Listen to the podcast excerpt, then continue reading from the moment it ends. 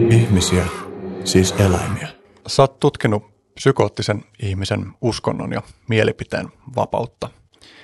Mistä tässä teemassa on kyse?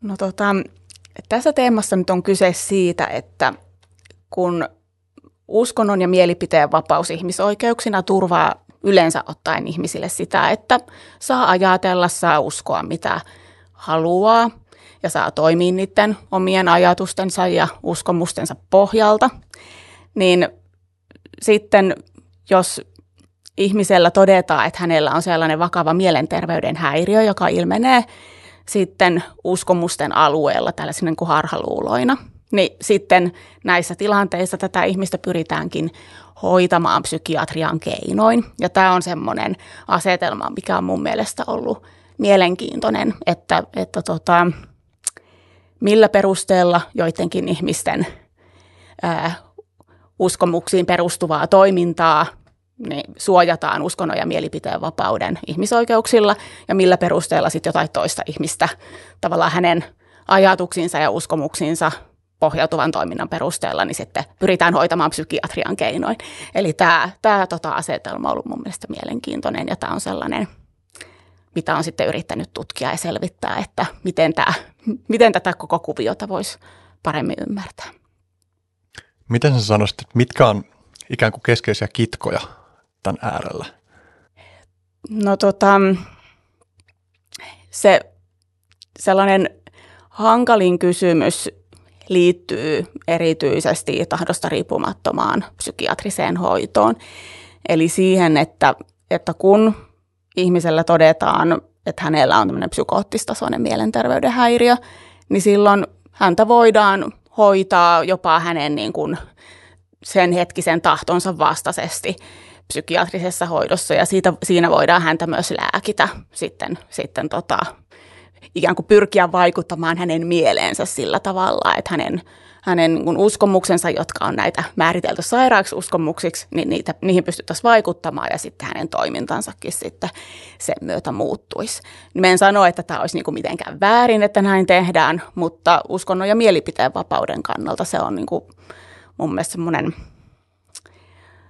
kiinnostava ja hankalakin kysymys, koska on niitä psykiatrisia potilaita, jotka kokee, että – että heitä, heitä on kohdeltu väkivaltaisesti ja heidän ihmisoikeuksiaan ei ole kunnioitettu, kun heidät on määrätty psykiatriseen tahdosta riippumattomaan hoitoon, eli niin sanottuun pakkohoitoon. Eli tavallaan, jos ajattelee näiden ihmisten kokemusta, jotka, jotka kokee, että heidän ihmisoikeutensa ei toteudu, niin sekin ääni on mun mielestä tärkeä ottaa ihan vakavasti ja sitten niin miettiä, että no, miltä sitten ihmisoikeuksien kannalta nämä kaikki tilanteet niin vaikuttaa ja näyttää ja miten niitä voidaan perustella. Niin ilmeisesti yksi aika iso haaste on just se, että, että mitä tarkalleen suojellaan, kun suojellaan ihmisen mielipiteen tai uskonnon tai ajatuksen vapautta. Joo, tämä on siis se, niin kuin mitä on nimenomaan tavallaan yrittänyt selvittääkin itse, että kun, kun tota, niin, uskonnon ja mielipiteen vapautta mietitään – ja sitten kun kuitenkin joitakin ihmisiä hoidetaan psykiatrisin pakkokeinoin ää, heidän niin kuin uskomustensa ja niit, siihen pohjautuvaan niin kuin toiminnan pohjalta tai siihen perustuen, niin, niin tota, se oikeastaan herättää sen kysymyksen, että no mitä ylipäätänsä koko uskonnon ja mielipiteen vapaus sitten tarkoittaa ja mitä, se, mitä nämä oikeudet oikeastaan pohjimmiltaan suojaa. Eli siis Suojaako ne sitä, että saa, on niin kuin ihan kuin oikeus ajatella ihan mitä haluaa oman mielensä sisällä, vaikka ne ajatukset tai uskomukset olisi määritelty sitten vaikka psykiatrian näkökulmasta sairaiksi uskomuksiksi. Ää, turvaako se jotain järkevää ajattelua? Turvaako uskonnon ja mielipiteen vapaus sitä, että oot samaa mieltä kuin muut? Vai sitä, että saat olla eri mieltä kuin muut. Eli mitä, mitä kaikkea nämä, niin kuin nämä oikeudet sit pohjimmiltaan turvaa. Ja mitä ilmeisimmin, tai ehkä ihmisillä usein on semmoinen käsitys siitä, että nämä olisi päivän selviä asioita tai että ne olisi jotenkin selkeämmin määritelty, että mistä puhutaan, kun puhutaan tällaisista oikeuksista ja vapauksista, kuin mitä ne oikeasti on. Ja, ja myös jotenkin aatehistoriallisesti niin kun ollaan kuljettu oikeastaan aika pitkä matka siihen, että, että meillä on niin kuin nykyisen kaltaiset käsitykset ajattelun, uskonnon, vakaumuksen vapauksista, niin jos tähän lähtisi vähän niin kuin kartoittaa sitä, että mistä tässä oikeastaan puhutaan, niin sen kautta, että miten me ollaan niin kuin päädytty tähän, että varmaan niin kuin jossain antiikissa on jo näiden kysymysten juuret viimeistään, ainakin niin kuin, tai että sieltä, me, sieltä asti meillä ainakin on tietoa siitä, että ihmiset on pohtinut näitä kysymyksiä.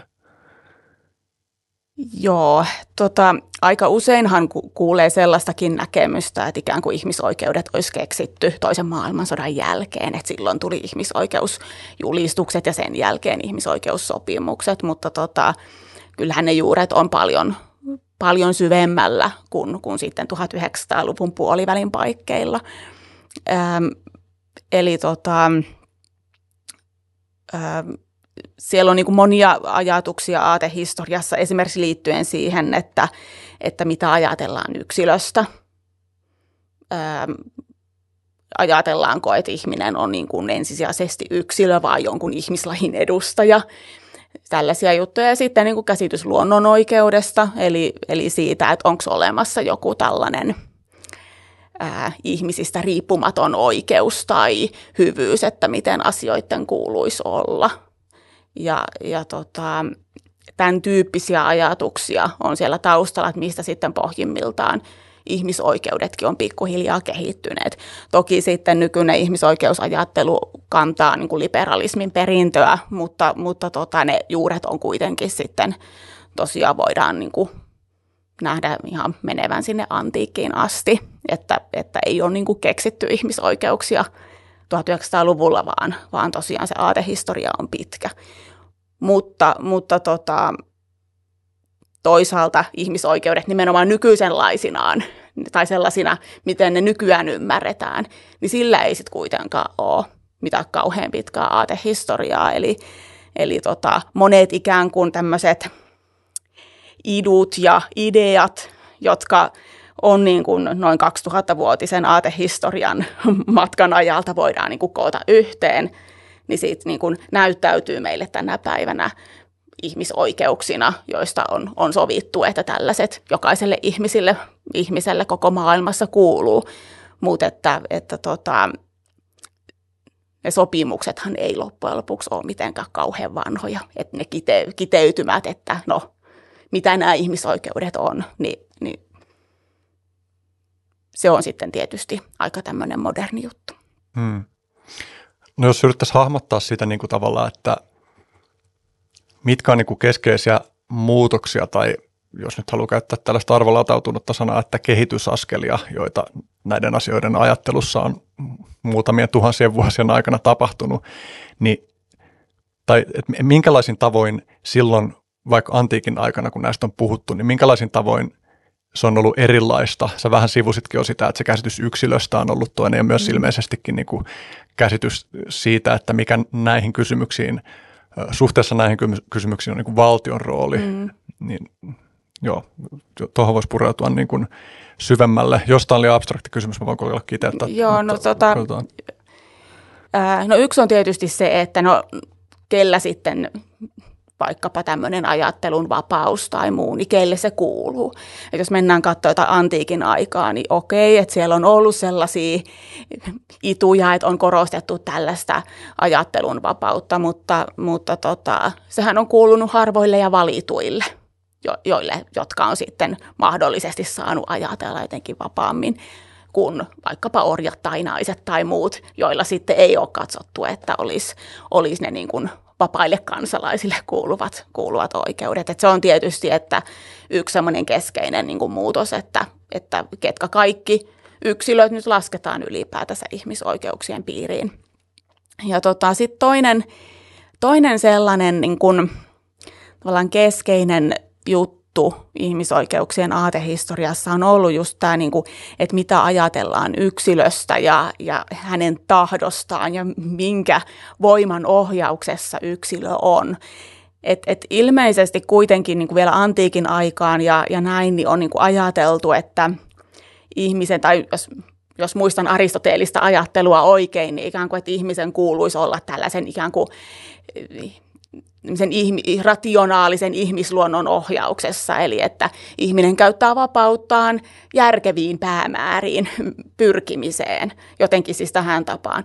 Kun sitten taas myöhemmin, oiskohan joskus varhaiskeskiajalla tai keskiajan tiimellyksessä on noussut se ajatus tästä voluntarismista, eli ihmisen tahto, joka voi suuntautua sitten niin kuin mihin tahansa päämääriin, niin se, sitä on pidetty keskeisempänä kuin tällaista tavallaan yhteistä ihmisluontoa, joka sitten ohjaisi jokaisen ihmisen ajattelua johonkin tiettyyn päämäärään.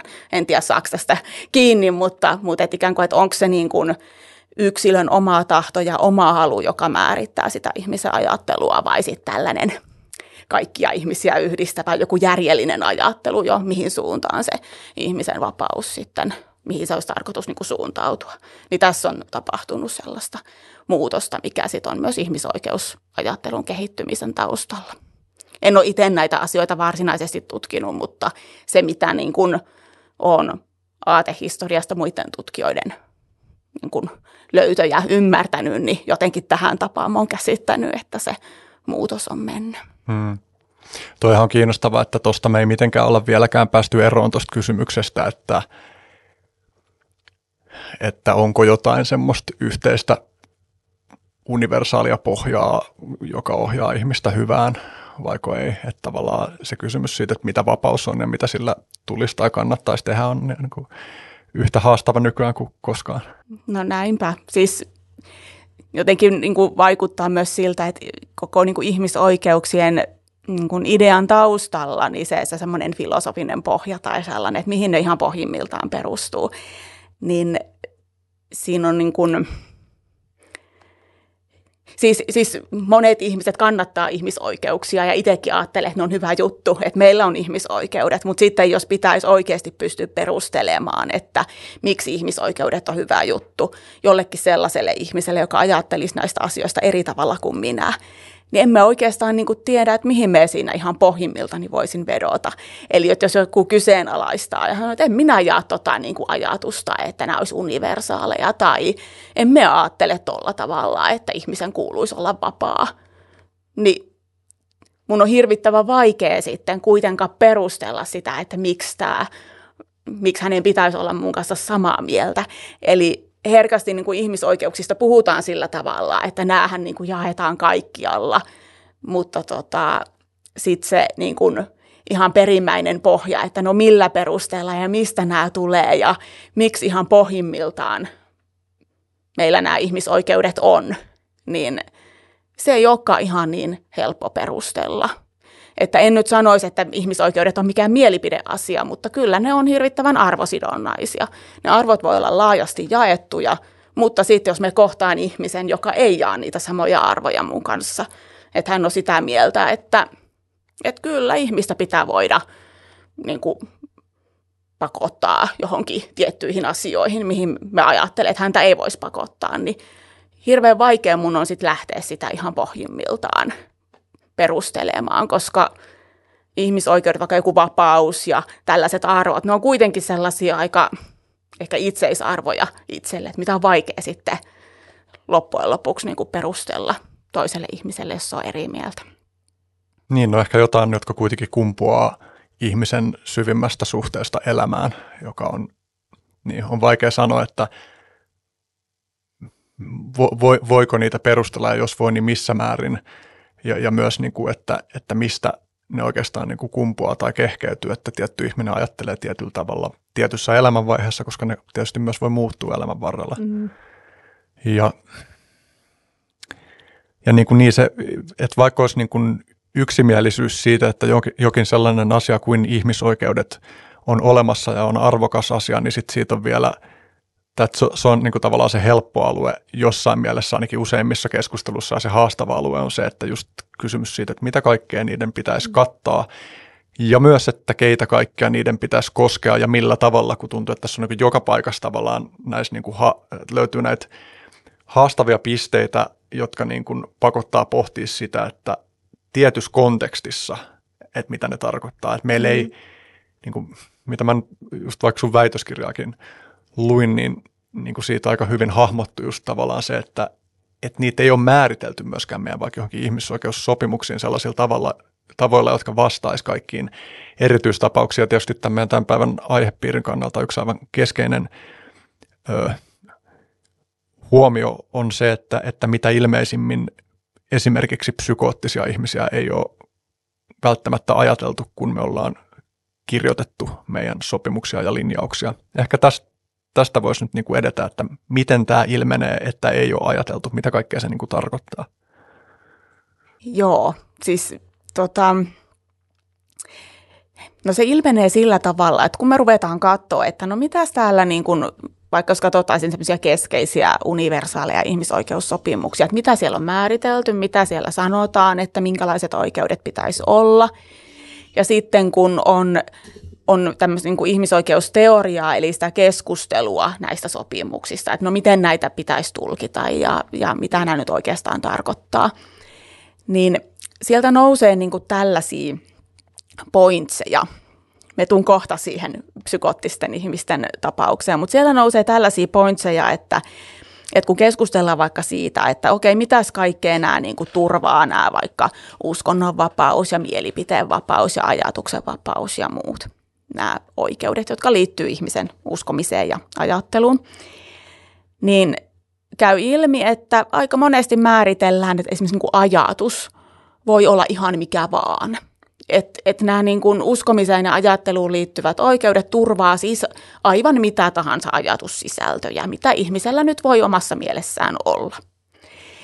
No sitten toinen sellainen pointsi, mikä siellä ihmisoikeusteoriassa nousee esiin, on se, että, että tota, tämmöinen niin sisäinen ajatuksen vapaus, niin täytyisi olla täysin rajoittamaton ihmisoikeus. Eli tarkoittaa sitä, että kun kun tota niin, ää, että ihmisellä pitäisi olla jotenkin niin kuin täysin rajoittamaton oikeus ajatella oman päänsä sisällä ihan mitä vaan. Ja ja tota, se, mitä saa rajoittaa, on sitten se, että miten se toiminta ja se ajattelu näkyy ulospäin. Koska sitten se on, on, se on se, näissä teorioissa on semmoinen ajatus, että se sitten liittyy toisiin ihmisiin. Että jos me vaikka, mulla nyt olisi tässä vaikka semmoinen ajatus mielessäni, että hei, hei Henry, että, että tota, niin, sinä olet demoni ja, ja mun täytyy nyt tehdä tälle demonille jotakin – että me pääsen itse tässä pakoon. Olen ihan turvassa, en ole tekemässä mitään. Mutta jos mulla olisi tämmöinen ajatus, niin totta kai niin kun mun toimintaa rajoittaa nämä. Että vaikka mulla olisi niin kun oikeus ajatella tällä tavalla omassa päässäni, niin en voi niin kun ruveta suhteessa sinuun toimimaan ihan miten vaan.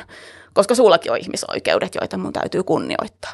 Mutta niin kun näiden ihmisoikeussopimusten perusteella, niin mulla pitäisi kuitenkin olla täysi oikeus ajatella oman pääni sisällä tällä tavalla, jos mulla semmoinen ajatus sattuisi olemaan.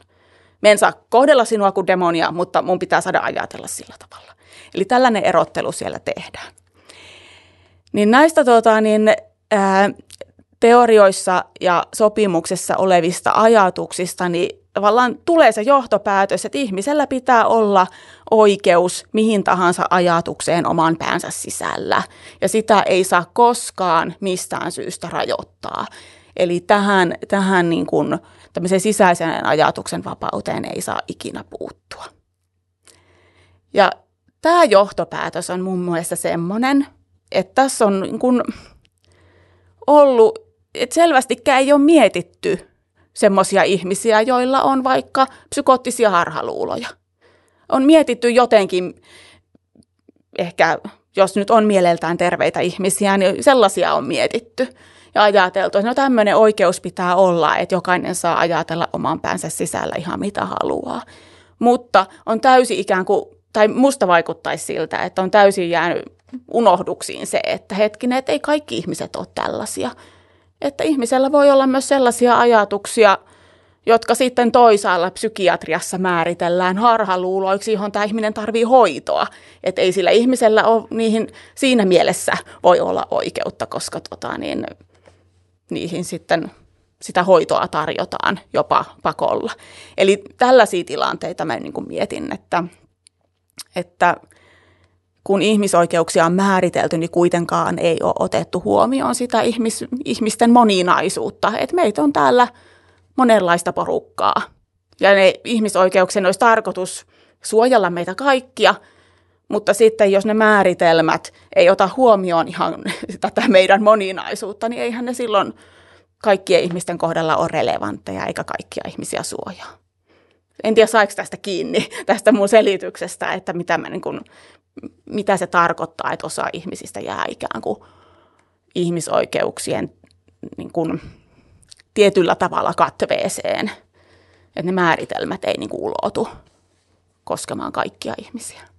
Jep, niin kuin keskeinen ongelma tässä tuntuu siis olevan se, että, että niin selkeänä kuin me tahdottaisikin pitää noita asioita, niin esimerkiksi just nimenomaan meidän ihmisoikeuslinjaukset ei anna konkreettisia ohjenuoria siihen, että mitä, miten noita pitäisi soveltaa, kun ollaan tekemisissä vaikeiden kysymysten kanssa, jotka koskee esimerkiksi sitä, että miten pitäisi arvottaa vaikka ihmisen tämänhetkistä vaikkapa psykoottisessa tilassa ilmenevää jotain vakaumusta ja sitten toisaalta pitemmällä aikajänteellä katsottuna niin kuin sitä arvoa, joka on sillä, että pyritään suojaamaan esimerkiksi hänen niin kuin kognitiivinen ja henkinen toimintakykynsä myös tulevaisuudessa.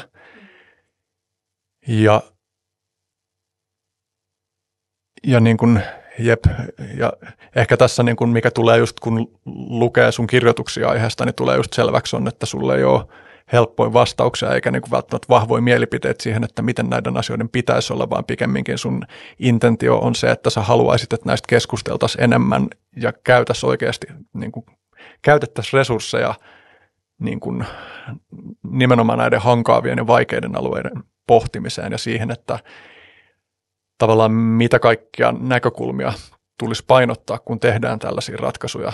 Ja ehkä niin kuin ennen kuin, niin edetään tähän syvemmälle, niin voisi puhua siitä, että mitä oikeastaan tarkoittaa psykoosi.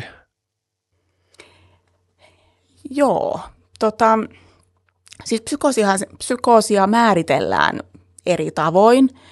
Jos nyt katsotaan ihan niin kuin psykiatriasta ja niin kuin psykiatrisesta diagnostiikasta löytyviä määritelmiä, niin siellä niin kuin vanhasta on puhuttu tämmöisestä kuin todellisuuden tajun hämärtymisestä. Se on ehkä sellainen niin kuin vanhahta, vanhahtavakin ilmaisu osittain.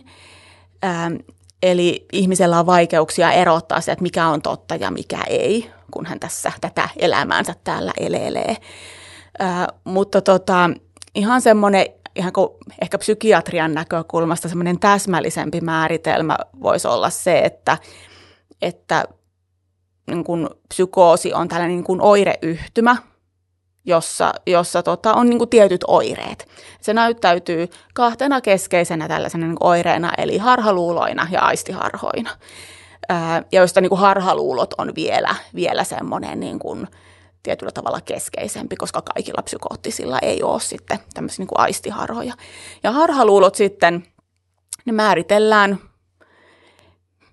niitäkin niin kuin määritelmiä on erilaisia, mutta, mutta tota, niin kuin tämmöisiä itsepintaisia ajatuksia tai uskomuksia, joita ihminen ei muuta, vaikka hänelle niin kuin näytettäisiin, että ne ei pidä paikkaansa.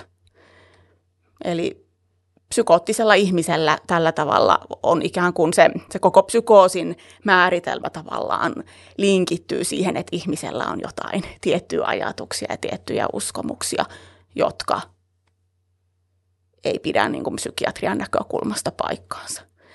Ja kysymys sitten on tietysti siitä, että no voidaan ajatella, että no aika monilla ihmisillä on jostain näkökulmasta tällaisia uskomuksia, jotka ei pidä paikkaansa. Ja sitten jos ihmiset on eri mieltä keskenään jostakin asiasta, niin he voi olla sitä mieltä, että toi toinen on väärässä ja minä olen oikeassa tai, tai näin. Mutta tota, psykoosiin sitten liittyy vielä se, niin kun, että tota, se aiheuttaa niin kun ihmiselle jonkinlaista toimintakyvyn heikkenemistä tai kärsimystä – Ja sitten nämä ajatukset, nämä harhaluulot on niin sellaisia, että muut ihmiset ei jaa niitä. Tämä on minusta hyvin oleellinen silloin, kun puhutaan psykoosista. Eli, eli ihminen on niiden omien ajatustensa kanssa yksin. Eli hänellä ei ole mitään yhteisöä, joka olisi hänen kanssaan samaa mieltä, vaan, vaan tota, hän, niin kuin hänellä on ne omat itsenäiset ajatuksensa maailmasta, tulkintansa todellisuudesta, ää, joihin hän niin kuin hyvin vankasti, joita hän niin kuin pitää todenmukaisina, mutta muut ihmiset ei ole hänen kanssaan samoilla linjoilla siitä, että no minkälainen tämä todellisuus sitten on. Eli siellä niin kuin tämmöinen jonkinlainen, voidaan katsoa, että on tietynlainen järjettömyys siinä ajattelussa, sitten se aiheuttaa jotain pahoinvointia, jotain toimintakyvyttömyyttä ihmiselle, ja sitten se on jotain sellaista, että muut ihmiset ei, ei jaa sitä, eli ei ole samaa mieltä sen ihmisen kanssa siitä, että, että minkälainen tämä maailma on ja mitä täällä tapahtuu. Eli psykoottista sosia tämmöisiä diagnooseja voi olla esimerkiksi, ehkä niin kuin yleisin on skitsofrenia, sitten sit on ihan harhaluullisuushäiriötä, voi olla maaninen psykoosi, depressiokin voi olla psykoottistasosta, eli, eli niitä on erilaisia näitä, näitä tota, psykosidiagnooseja, mitä, mitä ihminen voi sitten saada.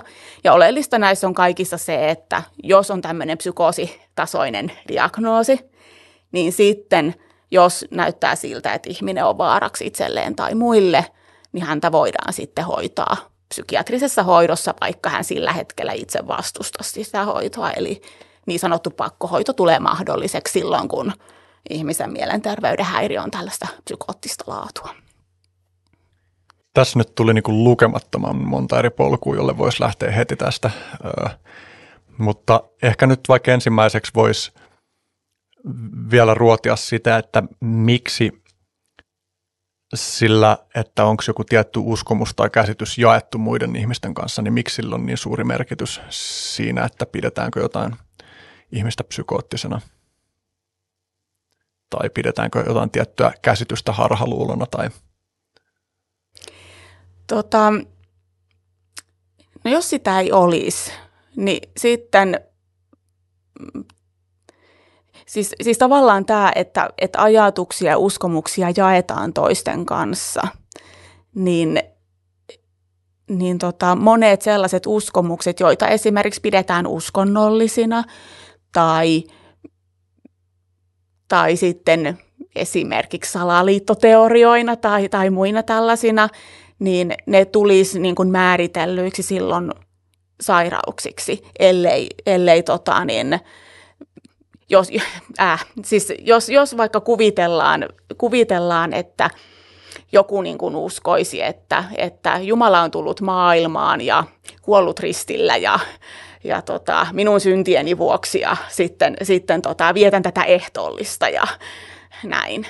Ja jos olisi ihan yksin tässä maailmassa, että kukaan muu ei uskoisi tällä tavalla kuin ainoastaan yksi tyyppi, niin se voisi kuulostaa ehkä, ehkä että onko hän mieleltään ihan terve – mutta sitten kun tällaisia ihmisiä on maailmassa noin miljardi, niin se ei olekaan mielenterveyden häiriö, vaan kyseessä on maailman suurin uskontokunta.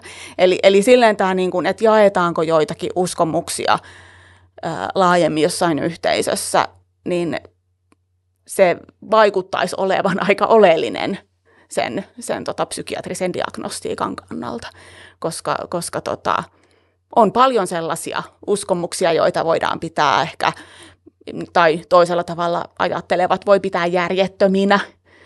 Niihin voi joskus liittyä myös jotain sellaista, että joitain elämänvaiheita tai, tai sitten jotain tilanteita, että ne aiheuttaa jopa kärsimystä ihmiselle.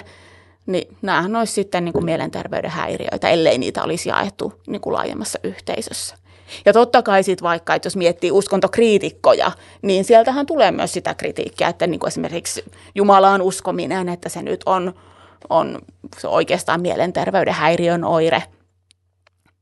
Että ainoa ero verrattuna psykoosiin tai harhaluuloihin on se, että niitä ihmisiä on monta, jotka uskoo, uskoo Jumalaan, kun taas sitten se, se ihminen, joka määritellään vaikka psykoottiseksi, niin se on niin kuin yksin. Että se olisi niin kuin tavallaan ainut tämmöinen ero. Niin tuossahan on esimerkiksi yksi kiinnostava kulma se, että, että miten tästä tästä viitekehyksestä käsin, sit jos miettii vaikka sitä, että olisi joku tällainen yksi ihminen, jolla on käsityksiä, jotka tulkitaan psykoottisiksi harhaluuloiksi, ja sitten hän tavalla tai toisella, mm, tai siis että hänen ympärillään olevat ihmiset tavalla tai toisella päätyisi myöskin jakamaan näitä käsityksiä, että siitä päätyisi esimerkiksi muodostumaan jonkinlainen uskonnollinen liike tai jotain, niin miten niin tuollaista sitten tässä viitekehyksessä voi ajatella tai kannattaa ajatella tai on rakentavaa ajatella? Niin, en tiedä. On sellaisiakin tutkijoita, jotka on niin ollut sitä mieltä, että itse asiassa toisilla ihmisillä on tämmöinen valta, että ne voi siirtää tämmöisen psykoottisen ihmisen profeetan kategoriaan. Että jos ne niin kuin ajattelee, rupeaa ajattelemaan samalla tavalla kuin se psykoottiseksi määritelty henkilö, niin sitten ne nostaakin sen psykoottisen tavallaan uskonnolliseksi johtajaksi ja näin ollen ne voi niin kuin muuttaa sen, että onko se sairaus vai eikö. En mä tiedä, että onko se nyt ihan näin yksinkertaista, mutta et, et, et niin kuin periaatteessa. Käytännössä tietysti niin kuin, ähm,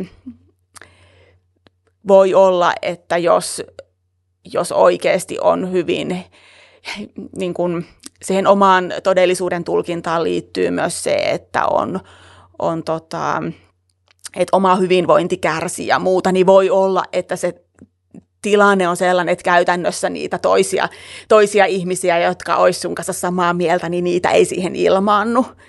Mutta niin kuin periaatteessa tällainen voisi olla mahdollista. Ja on ilmeisesti joku tämmöinen keissikin jostain, jostain tota niin, niin kuin vuosien takaa, jossa, jossa on ollut tämmöinen henkilö, joka, joka tota, ensin on vaikuttanut mieleltään sairastuneelta, mutta sitten niin kuin muut onkin ruvennut ottaa hänen viestiään vakavasti, niin sit siitä on tullut tämmöinen profeetan kaltainen henkilö.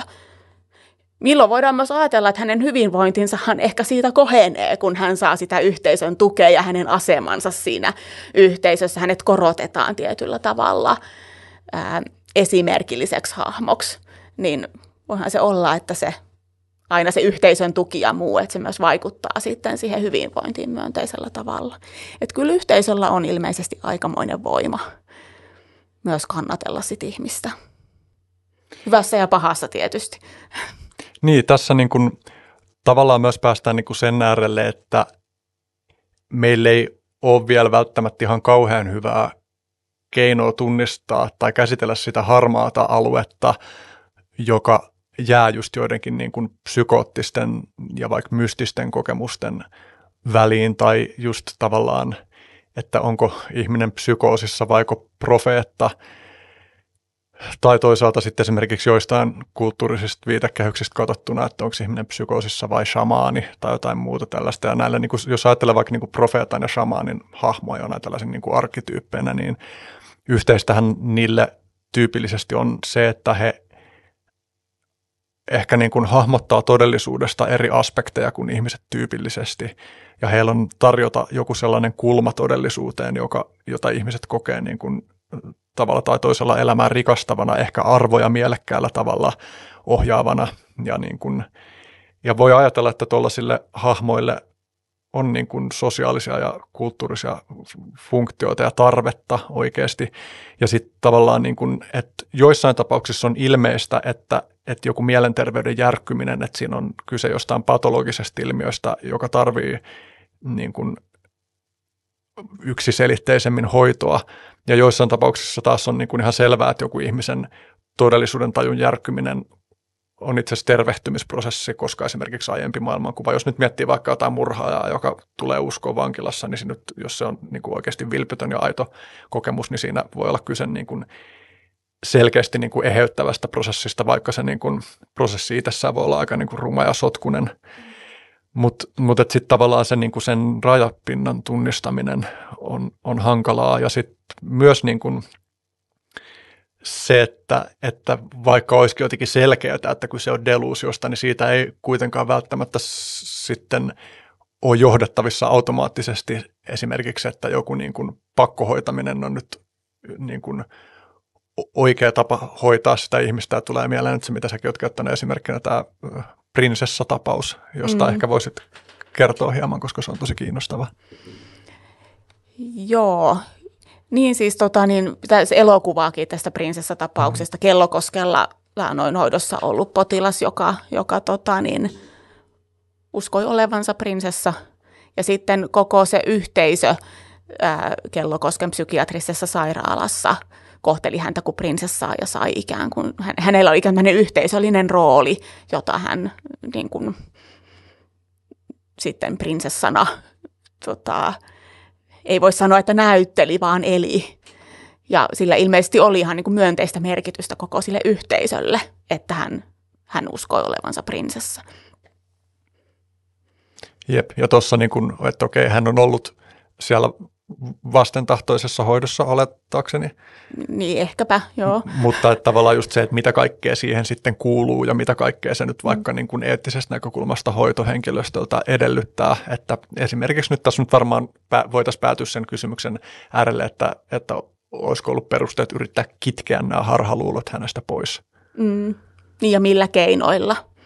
Että ainahan näissä on se, se kysymys siitä, että, että millä keinoilla mitäkin asioita tehdään. Eli, eli tota, ää, tai, tai yksi kysymys on se, että et onko ikään kuin oikeutta pyrkiä kitkemään harhaluuloja. Että et suojaako uskonnon ja mielipiteen vapaus niitä harhaluuloja sinänsä ja kaikki puuttuminen niihin, niin voitaisiko se niin määritellä ihmisoikeuksien vastaiseksi. Ja sitten toinen kysymys on se, että että jos ne harhaluulot niin kun saa aikaa jotain ää, toimintakyvyn alenemista tai jos ihminen itse kärsii niistä ja, ja jos ne ei ikään kuin näytä johtavan mitenkään tämän ihmisen omaan kukoistukseen, vaan, vaan päinvastoin vie häntä niin kuin alaspäin ja huonoon suuntaan, niin että millä, millä keinoilla sitten, sitten niitä harhaluuloja, niihin jos niihin voi puuttua, niin millä keinoilla sen voi tehdä.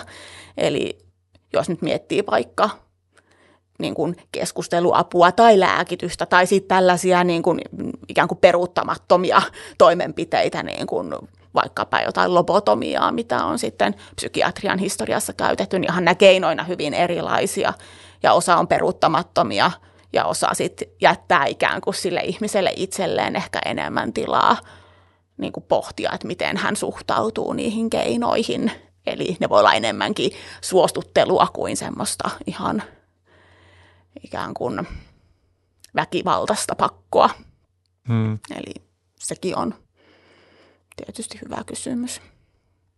Ja sitten tästä herää myös se kysymys tavallaan, että kun tyypillisesti kai kuitenkin niin kuin mielenterveyshoidossa tavoitteena on tukea ihmisen palautumista niin kuin ikään kuin sen normaalin yhteiskunnan jäseneksi, mutta entä jos joillain ihmisillä on parempi paikka jossain muussa viitekehyksessä kuin sellaisessa, joka sopii useimmille ihmisille. Ja niin kuin, että mitä kaikkea se niin kuin tavallaan, tai niin, että onko meidän ymmärrys siitä, että minkälaisissa paikoissa ihmisten on hyvä olla suhteessa toisiin ihmisiin, niin onko se tarpeeksi laaja tai niin. Mm. Sitäkin mä oon miettinyt välillä, kun lukee noita psykiatrista hoitoa ohjaavia eettisiä ohjeita, että jotenkin siellä ikään kuin näyttäytyy sellainen, että tietyllä tavalla pyritään siihen, että, että saataisiin luotua ikään kuin riittävän turvalliset rakenteet psyykkisesti sairastuneille ihmisille ja sitten ne pitää sisällään sitä, että on, on koti ja on riittävä niin kuin talous turvattu ja sitten on jotain harrastustoimintaa ja näin poispäin. Mutta että se kysymys, mikä itselle herää tälleen niin kuin uskonnon ja mielipiteen vapauden näkökulmasta on se, että et, et onko jotenkin ajatus se, että ihmisen on sitten tarkoitus olla tämmöinen tyytyväinen ja varsin passiivinen kansalainen tässä yhteiskunnassa, vai entäs sitten, jos ihminen niin kuin oikeasti miettii elämän tarkoitusta ja haluaa niin kuin kehittää omaa ajatteluaan ja mahdollisesti vaikuttaa epäkohdiksi kokemiinsa asioihin yhteiskunnassa, niin se ei niin kuin välttämättä ole ikään kuin, nämä resurssit ei ole ehkä ensimmäisenä mielessä, jos pohditaan vaikka sitä, että että miten psyykkisesti sairastunutta ihmistä tuetaan. Että se, se niin kuin, siinä on varmasti hyvä tarkoitus ja ehkä, en tiedä, ehkä suurin osa arvostaa nimenomaan ikään kuin sitä sellaista tiettyä perusturvallista meininkiä, mutta, mutta se on niin kuin kiinnostavaa mun mielestä, että mitä eettisissä ohjeissa pyritään turvaamaan ja sitten taas mistä ei niin puhuta. Esimerkiksi vaikka sellaisesta ei ole mainintaa eettisissä ohjeissa, että, että suljetulle osastolle pitäisi silloin kun on vaalit, niin saada äänestysmahdollisuus. Tällaisesta ei välttämättä puhuta, vaikka sitten, sitten niin kuin, niin kuin tämmöisistä ikään kuin lähempänä ehkä tällaisia ruumiillisia perustarpeita koskevista asioista sitten, että puhutaan enemmän. Hmm. Joo. Mm, tosta, varmaan tuosta niin lääkitysulottuvuudesta tullaan puhua tuonnempana lisää, koska tässä niin kuin, ymmärtääkseni meillä kummallakaan ei ole sellaista ajatusta tässä, että, että tai kun tässä nyt tavallaan ehkä painottunut sellainen näkökulma myös, että ne kaikki psykoottiseksi tulkitut tilat ei ole jotain, mitä pitäisi kitkeä pois, mutta että on selkeästi tilanteita, joissa oikeasti tahdonvastainen lääkitys ja muut hoitolähestymistavat on perustellumpia ja, ja niin kuin tullaan menee siihen. Mä mietin vielä ennen sitä ainakin sitä, että, että just nämä tavallaan ää, niin kuin toi sosiaalisuuden ulottuvuus siinä, että tulkitaanko joku ihminen psykoottiseksi, niin sitten on miettinyt niin kuin, ja muistaakseni säkin olet maininnut ihan yhtenä konkreettisena esimerkkinä niin kuin Hitlerin ja Natsi-Saksan ja niin kuin tällainen ajatus siitä, että voiko, tai miten tämä nyt muotoilisi niin kuin kysymykseksi, pohdin tässä sitä niin kuin mahdollisesti psykoottisen ihmisen, joka sattuu olemaan tosi karismaattinen, niin, niin kuin,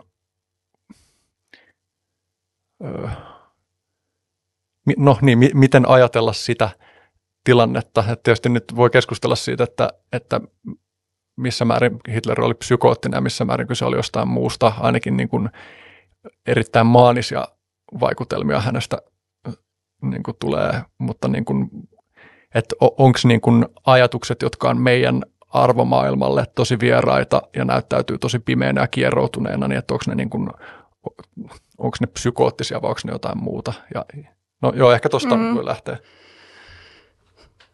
Niin, musta toi on hyvä kysymys ja me ehkä vähän niin kuin, me ehkä puolustan sellaista, sellaista ihmiskuvaa, johon sopii niin kuin järjettömyys ja pahuus. En kannata pahuutta tietenkään. Toivoisin, että me ihmiset oltaisiin parempia kuin mitä me ollaan.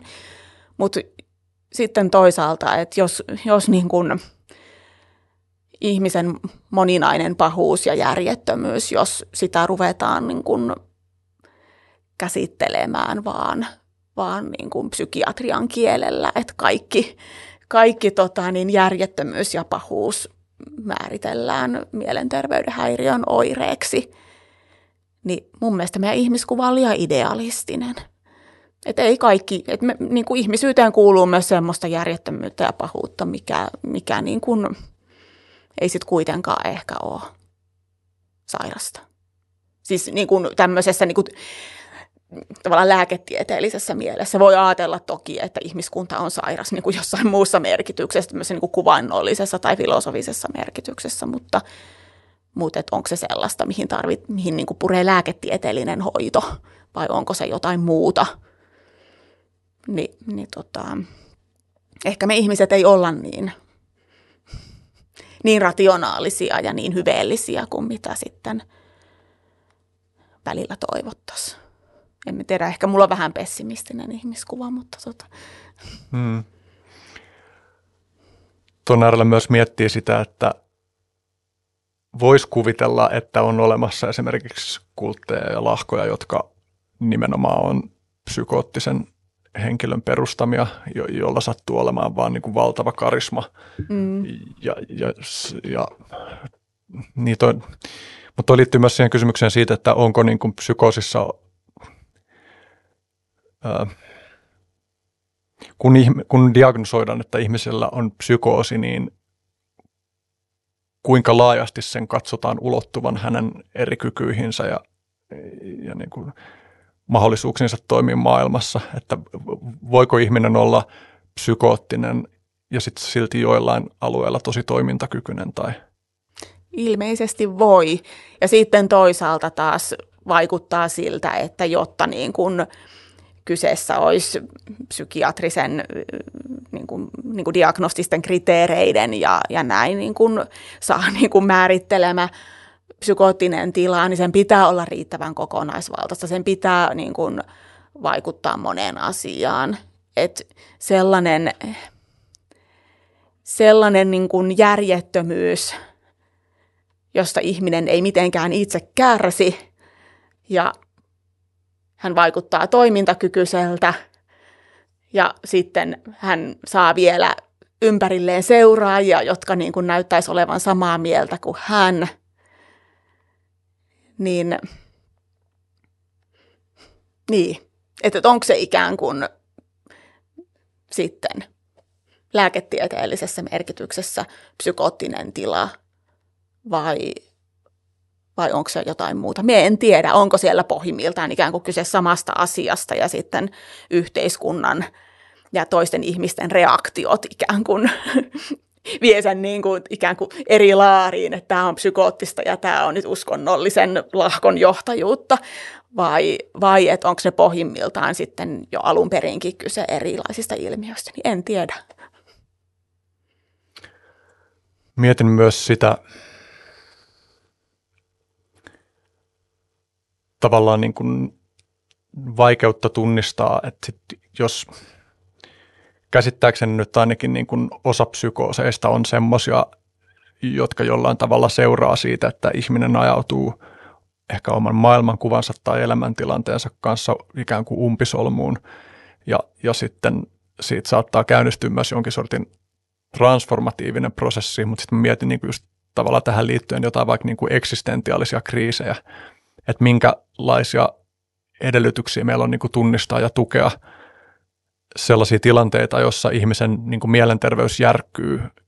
Ja sitten siinä ehkä voisi olla jotain niin kuin ihan positiivisia potentiaaleja niin kuin kasvaa sillä ihmisellä johonkin semmoiseen suuntaan, johon se ei ole aiemmin kasvanut tai että tavallaan niin kuin monet, musta vaikuttaa siltä, että monet semmoiset prosessit, jotka niin kuin syventää ihmisen viisautta tai jotain hyvää suhdetta elämään tai suhdetta muihin ihmisiin tai maailmaan, niin, niin on kuitenkin aikamoisia tällaisia kiirastulia, jotka saattaa horjuttaa tosi pahasti sitä niin kuin perustoimintakykyä mm. niin kuin jossain kärjistyneemmässä vaiheessaan tai akuuteemmassa vaiheessaan. Mm. Näinpä. Ja, ja se niin kun, tuossa on ehkä se, tavallaan me mietin sitä yhteisön merkitystä ja ehkä semmoisen niin tradition merkitystä, että onko sulla niin kun, kun sulle tulee kriisi, niin onko sulla jotain yhteisöllistä tukea siihen, jotain välineitä, jonka, joiden avulla sä voit niin kun, ehkä sanottaa sitä sun kriisiä, läpikäydä sitä, pohtii eri näkökulmia siinä tilanteessa – et esimerkiksi aatteelliset yhteisöt, uskonnolliset yhteisöt hän voi olla ikään kuin tällaisia yhteisöjä, jotka tarjoaa niitä käsitteitä ja joiden ikään kuin sisällä voi läpikäydä niitä kriisejä niin kuin sen uskonnon kielellä. Sitten jos ei jää niin kuin yksin sen, sen kriisis kanssa tai siinä kriisissäsi, niin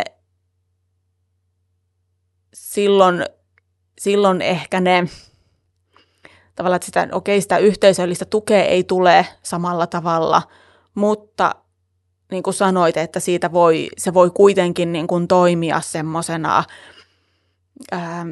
ihan kuin havahduttajana, että mikä mun elämässä on oikeasti oleellista, mitä mä haluan tehdä. Ja jotkut tutkijat on ihan siis, niin kuin, että, että vaikka kyse olisi tällaisesta niin kuin psykoottisesta tilasta, mihin ihminen sit omassa kriisissään päätyy, niin on korostaneet sitä, että itse asiassa se niin kuin joidenkin ihmisten tapauksessa siitä voi seurata myös jotain hyvää. Että se ei ole niin kuin pelkästään välttämättä aina niin kuin joku vain ihmisen toimintakykyä heikentävä ja, ja hänen niin kuin päämääriin pääsemisensä kannalta niin kuin heikentävä tekijä, vaan että se, se voi niin kuin myös auttaa ihmistä pääsemään eteenpäin. Ei tarkoita sitä, että rohkaistaisi ihmisiä nyt läpikäymään psykooseja, mutta, että ikään kuin nähtäisiin se moninaisuus, että tällaistakin voi olla. Sitten on niin kuin jotain tutkimusta, muistelen joskus lukeneeni, missä oli siis tutkittu just, ähm, just tota niin, äh, psykoosin läpikäyneiden tai, psyki, tai, tai psykoottistasoisesti ää, sairastuneiden ihmisten eksistentiaalisia pohdintoja.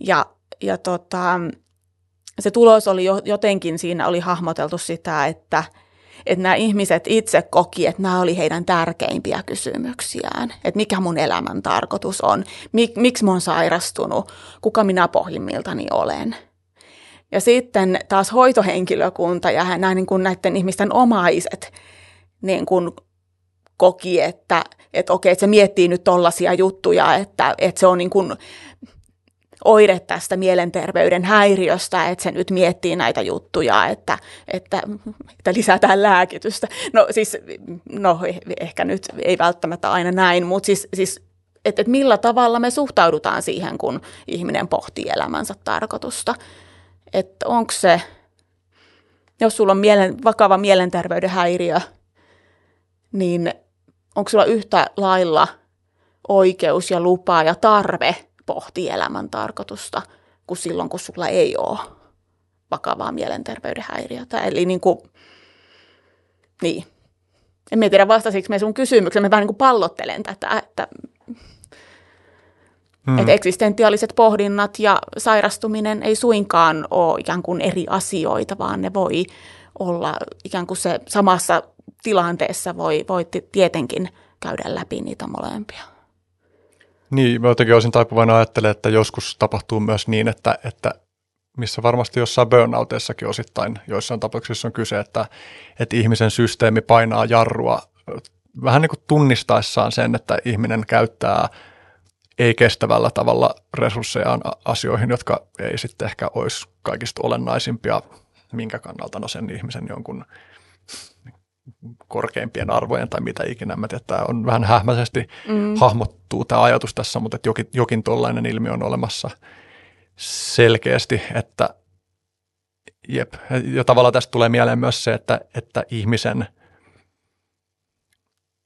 että jos mä mietin vaikka niin kuin itseäni yksilönä, niin – että mä oon huomattavasti laajempi kokonaisuus kuin mitä mun tarina musta itsestäni niin kuin kattaa. Että musta on paljon sellaisia puolia, jotka on mulle hämärän peitossa, erilaisia prosesseja, jotka niin kuin kehkeytyy jatkuvasti suuntiin, joista mä en voi koko ajan olla tietoinen. Ja, ja joskus niin kuin mielenterveyden horjumisen prosesseista, jos tavallaan paljastuukin, esimerkiksi sen tarinan alta paljastuu jotain, joka ei olisi muuten paljastunut huomaan, että tekee mieli sanoa tästä puhuessa jotenkin ääneen se, että en nyt tarkoita niin kuin idealisoida tässä mielenterveyden ongelmia, vaan niin kuin tuoda esiin tavallaan sitä vaan, niin kuin, että, että miten monenlaisista asioista niissä voi olla kyse. Mm, niin, ja niin kuin yleensä asiat on sekä että. Et, et, et jos sairaudesta ajatellaan, että se on pelkästään paha asia, niin ehkä silloinkin jätetään huomaamatta jotakin. Voihan se olla jonkun ihmisen kohdalla nimenomaan pelkästään paha asia ja siitä ei seuraa mitään hyvää ja se on vain yksinkertaisesti järjetöntä ja piste. Mutta eihän se niin kuin aina ole näin, vaan että, että monenmoisissa ihmisen elämäntilanteissa ja kärsimyksissä ja muissa, niin niissä voi olla myös sellaisia, sellaisia puolia, mitkä – mitkä, mistä myös seuraa jotain hyvää tai vie sitä ihmistä johonkin hyvään suuntaan tai, tai näin. Että niin, kaikki on tietysti moninaista. Mm. Vielä mietin just tavallaan tämän sen äärellä, että mitä kaikkea, mitä kaikkea liittyy niin kuin siihen, että ihmisen mieli horjuu, niin näistä esimerkkeistä, esimerkkitapauksista, joihin sä oot viitannut, niin myös tämä matemaatikko John Nash oli kiinnostava.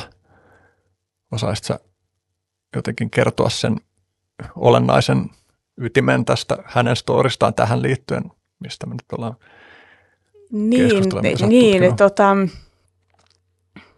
en tiedä osaanko, var, varmaan se olennaisen y- ytimen voisi siitä jotenkin kertoa monella tavalla ja mitä näkökulmia nyt siihen siihen tota, kukakin valitsisi. Ähm, ähm,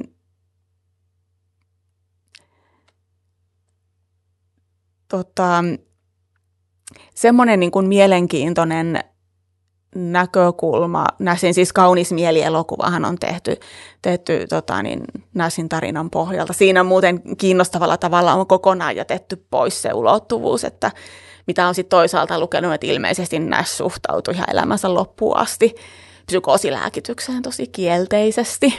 Eli, eli tota, hän ei niin kuin silleen ole mitenkään fanittanut psykiatrista hoitoa, mutta, mutta tota,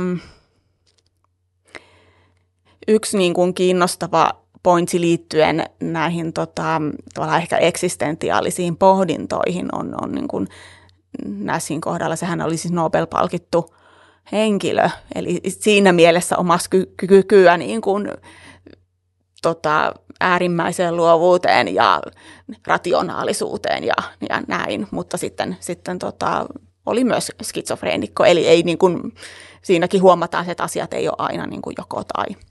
Tietysti harvinaista näin, mutta, mutta näitäkin on, on joukossamme, näitä tilanteita. No joo, mutta siis äh, Näsin harhaluulot käsittääkseni liittyi sitten tällaisiin salaliittoteorioihin ja, ja myös niin kuin poliittisiin juttuihin, että missä hän sitten lähti, lähti jotenkin sellaisille kierroksille, mitkä ei enää pitänytkään paikkaansa. Niin on ilmeisesti hänen elämänkerrassaan ainakin on tullut tällaista esiin, että sitten, sitten niin kuin myöhäisemmässä elämänvaiheessaan näissä niin kuin ikään kuin vältti esimerkiksi poliittisen ajattelun parissa puuhaamista kokonaan, koska, koska tota, hänen, hänen niin kuin se harhainen ajattelunsa liittyy niin kuin nimenomaan siihen.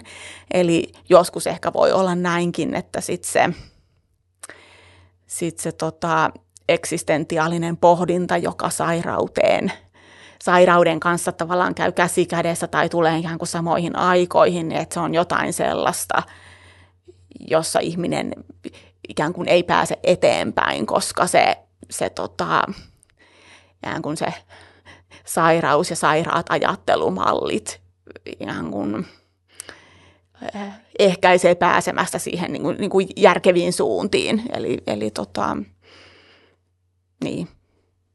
Ja näistä taisi mm. myös puhua jostain tällaisista entiteettiyhteyksistä tai että hänen oltiin yhteydessä jostain.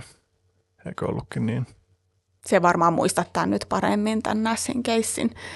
Ja, ja joku, joku maininta oli myös mun mielestä sun väikkärissäkö se oli vai missä siitä, että, että hän myös sanoi, että sama paikka, josta hän ammentaa tämän matemaattisen neroutensa, niin on myös se, josta hän ammentaa sen, mitä tulkittiin sitten niin kuin psykoottiseksi. Aivan. Ja hankala sitä silloin varmasti erotella, että jotenkin, niin. Niin, ja sitten jos miettii, että no, jos tätä psykoottista ajattelua esimerkiksi lääkitään, niin vaikuttaako se myös siihen, mistä hän ammenti, ammensi sitten sitä, mistä hän sai Nobel-palkinnon. Eli onko se lähde ollut jotenkin hyvin läheisesti siellä samassa, en tiedä. Mutta tällaisia kysymyksiä toki herää. Joo, toi on mm. semmoinen, niin kuin, mitä on kuullut joidenkin ihmisten sanovan, että, että niin kuin kokemuksia siitä, että sama lääkitys, joka auttaa pysyä jalat maan tasalla ja estää psykoosit, niin vaikka niin kuin johtaa luovuuden tukahtumiseen ja ne on niin kuin kyllä tosi tosi vaikeita kysymyksiä. Mm. Ja voisi itse asiassa ehkä nyt mennäkin tuohon suuntaan, niin kuin, eli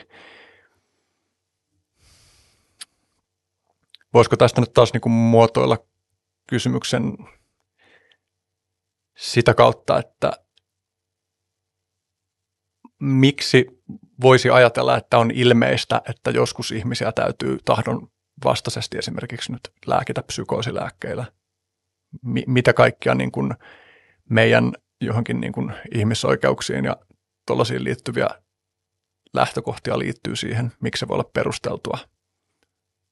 Siis sinänsä, että jos, jos me niin kuin yrittäisin katsoa vaan ihmisoikeussopimuksia ja, ja tota, niin sitä ihmisoikeusteoriaa, niin mun mielestä johdonmukaisin lopputulema olisi se, että, että pakkolääkintää ei saisi tehdä. Mutta minä en ole tätä mieltä, enkä ole sitä mieltä, että näin meidän tulisi toimia, koska tota, niin, ähm, musta se olisi myös monien ihmisten heitteille jättämistä, jos ihmisiä ei koskaan pakkolääkittäisi. Mutta se on se niinku, ehkä, että se, se olisi se niinku, kuin johdonmukainen ra, niinku ratkaisu.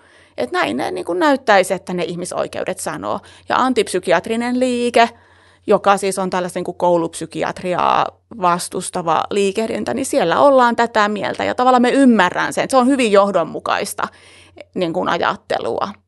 Ongelma siinä on vaan se, että musta siinä niin kuin on se uhka, että jätetään ihmisiä heitteille kun ei hoideta niitä ihmisiä, jotka sitten on oikeasti hoidon tarpeessa. Ehkä tota se, että millä tavalla lääkitystä mun mielestä voidaan perustella, niin on se, että, että siinä voidaan niin kuin palauttaa joitakin sellaisia ihmisen kykyjä, jotka on heikentyneet siinä sairastuessa – Tämä liittyy tällaiseen valmiusajatteluun, eli kansainvälisesti puhutaan capabilities approachista, esimerkiksi Martha Nussbaumin edustamasta ajattelusta, jossa ajatellaan, että ihmisoikeuksien tehtävänä on pohjimmiltaan turvata tällaisia ihmisen valmiuksia, eli erilaisia kykyjä ja mahdollisuuksia tehdä asioita. Ja jos niin kun, psykoosiin sairastuminen heikentää ihmisen mahdollisuuksia päästä omiin päämääriinsä. Myös sekoittaa esimerkiksi omaa ajattelua sellaisella tavalla, että ei, et, et, niin kuin ei enää pysty esimerkiksi niin kuin oikein hahmottamaan, että mitä mun mieltä tai, tai näin. Niin jos se lääkitys auttaa siinä, että, että ihminen pystyy paremmin hahmottamaan omia ajatuksiaan, pystyy niin kuin paremmin toimimaan niin, että pystyy tavoittelemaan esimerkiksi omien arvojensa mukaisia asioita elämässä. Niin se voi olla ihan, on musta varmasti useimmissa tilanteissa ihan perusteltua, että sitä käytetään. Ja tarvittaessa jopa tahdonvastaisesti, koska siinä tilanteessa, kun ihminen sairastuu psykoosiin, niin hän ei välttämättä ole kykeneväinen tekemään sitä päätöstä, että lääkitäänkö vai ei. Ja sitten sitten jos odotellaan, että, että tota, hänestä tulisi kykenevä, niin hänestä ei välttämättä tule sitä ilman sitä lääkitystä. Eli, eli se on vähän niin kuin, niin, että se, ehkä se on niin kuin, että semmoinen riski ehkä, ehkä niin kuin monissa tilanteissa sit vaan niin kuin pitää ottaa. Öm, mutta tota, Tuossa lääkitysasiassakin on sitten taas just nuo sivuvaikutukset, se tavallaan iso kysymys, mihin sekin viittasit. Eli, eli tota, miten sitten just niin kuin uskon, uskonnon ja mielipiteen vapauden kannalta, niin miten suhtaudutaan siihen, että jos ihmisen luovuus vaikka kärsii tai vai vaikka jotenkin oma tunne-elämä latistuu tai, tai muuta. Että näähän on myös sellaisia valmiuksia, jotka meihin ihmisiin ajattelevina ja uskovina ja tuntevina ihmisinä niin kuuluu. Että tämä on minusta tosi hankala kysymys. Sitten on vielä semmoinen perustelu tahdosta riippumattoman hoidon puolesta, että kuitenkin merkittävä osa ihmisistä, ilmeisesti suurin osa ihmisistä, joita on hoidettu pakkohoidossa, niin on jälkikäteen kiitollisia siitä, että heitä, heitä on kohdeltu niin. Eli, eli tota, on niitä potilaita, jotka ihan kun vastustaa sitä psykiatrista hoitoa tai pakkohoitoa niin kuin ennen kuin se päätös tehdään ja silloin kun se, he ovat siinä hoidossa ja myös jälkikäteen, mutta sitten suurin osa kuitenkin on jälkikäteen kiitollisia. Et ehkä tämä myös puhuu sen puolesta, että, että se pakkohoito on myös huolenpitoa toisesta ihmisestä.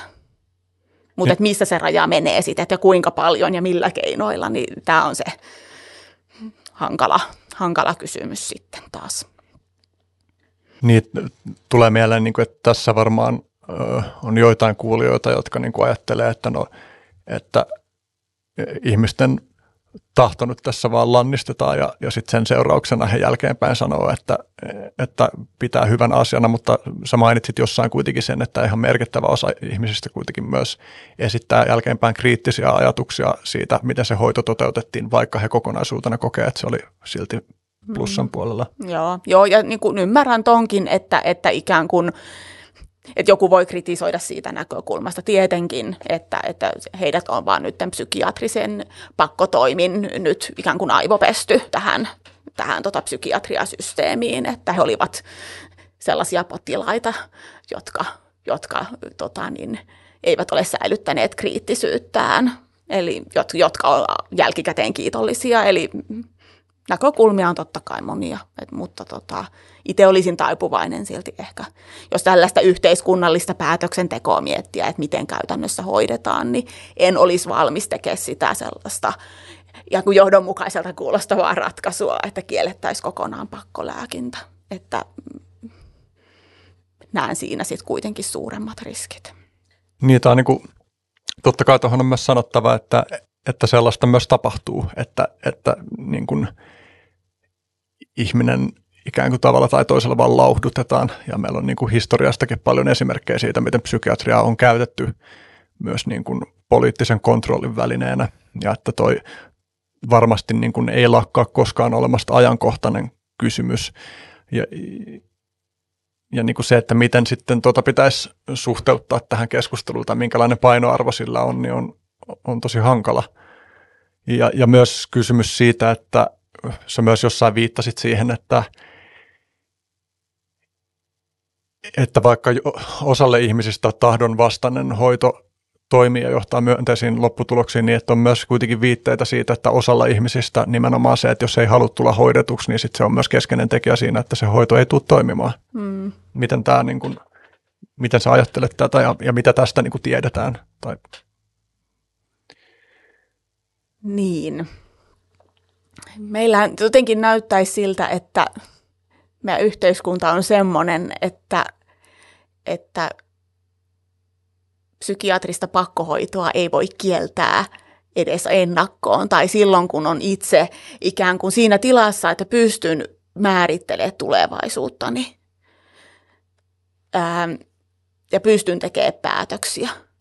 Jos joku ihminen, joka, jolla on kokemusta siitä, että häntä on hoidettu joskus tahdosta riippumattomassa tai pakkohoidossa.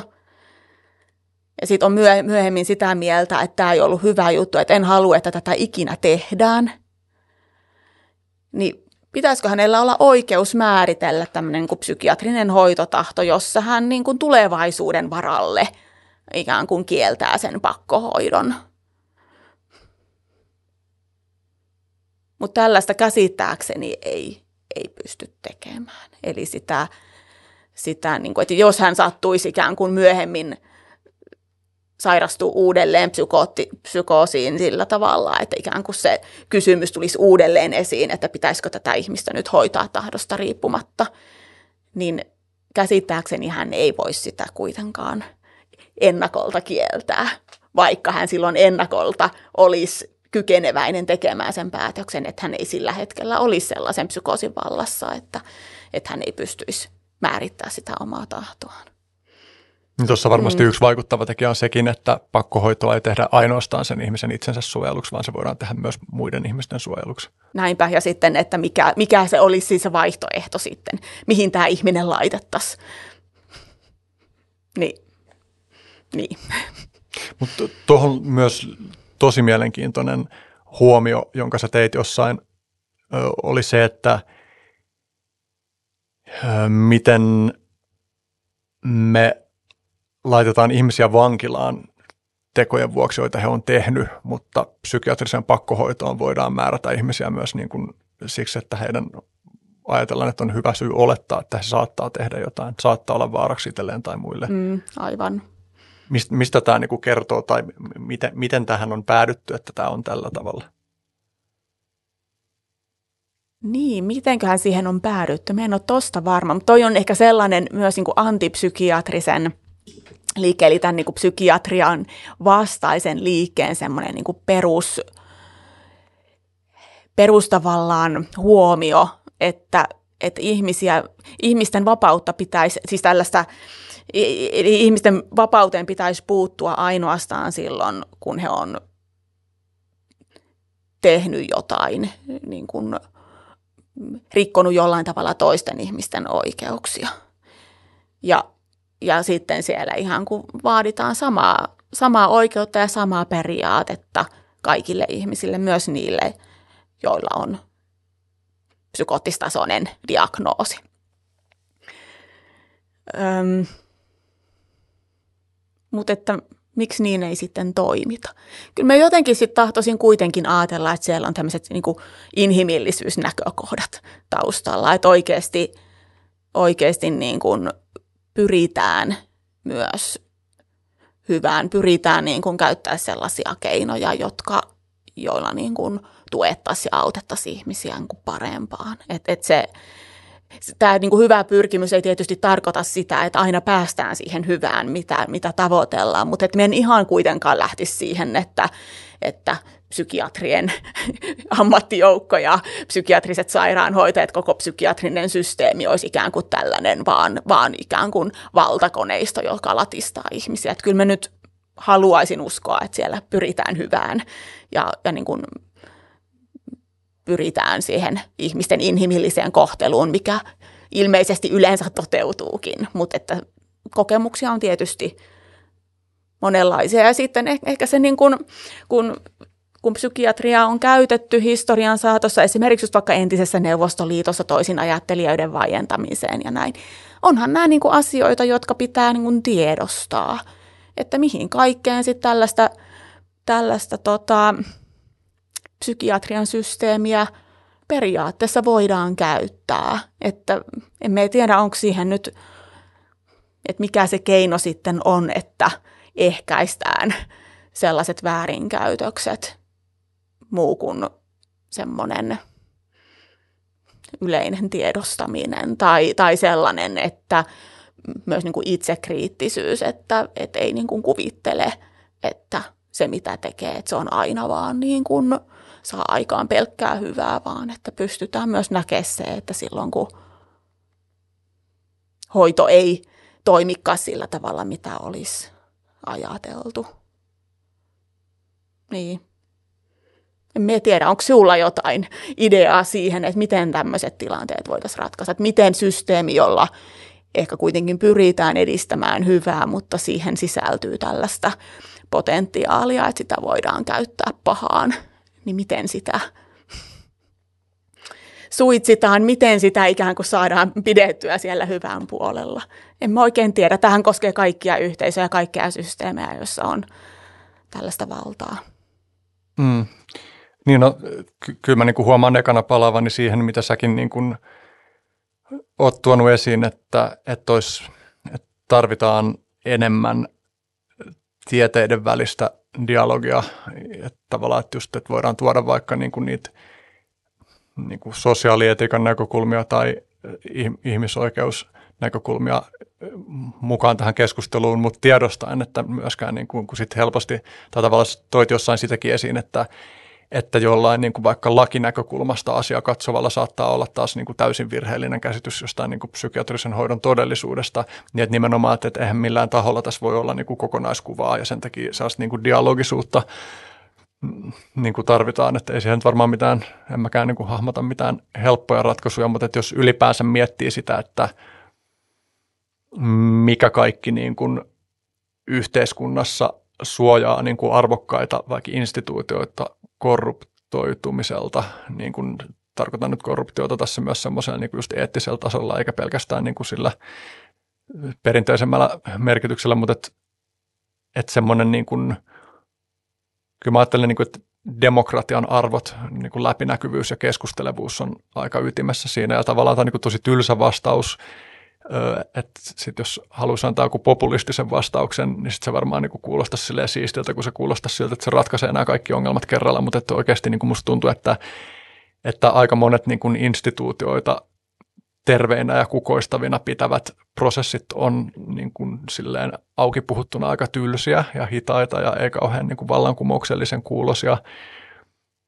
Toki siis on myös mahdollista, että meille siis resurssejahan pitäisi laittaa tosi paljon siihen, että niin kuin enemmän vielä siihen, että me pohdittaisiin sitä, että miten me saataisiin tuettua sellaista yhteiskuntaa, joka kultivoi ihmisten kukoistusta niin kuin yksilöinä ja yhteisöinä ja niin kuin miettii parempia hoitokeinoja ja niin kuin, että mitä nyt on vaikka seurannut niin kuin mielenterveyshoidossa, niin ihan niin kuin lupaavia niin kuin uusia suuntia vaikka jossain psykedeelitutkimuksessa niin kuin, niin kuin ainakin joidenkin mielenterveysongelmien hoitamiseen.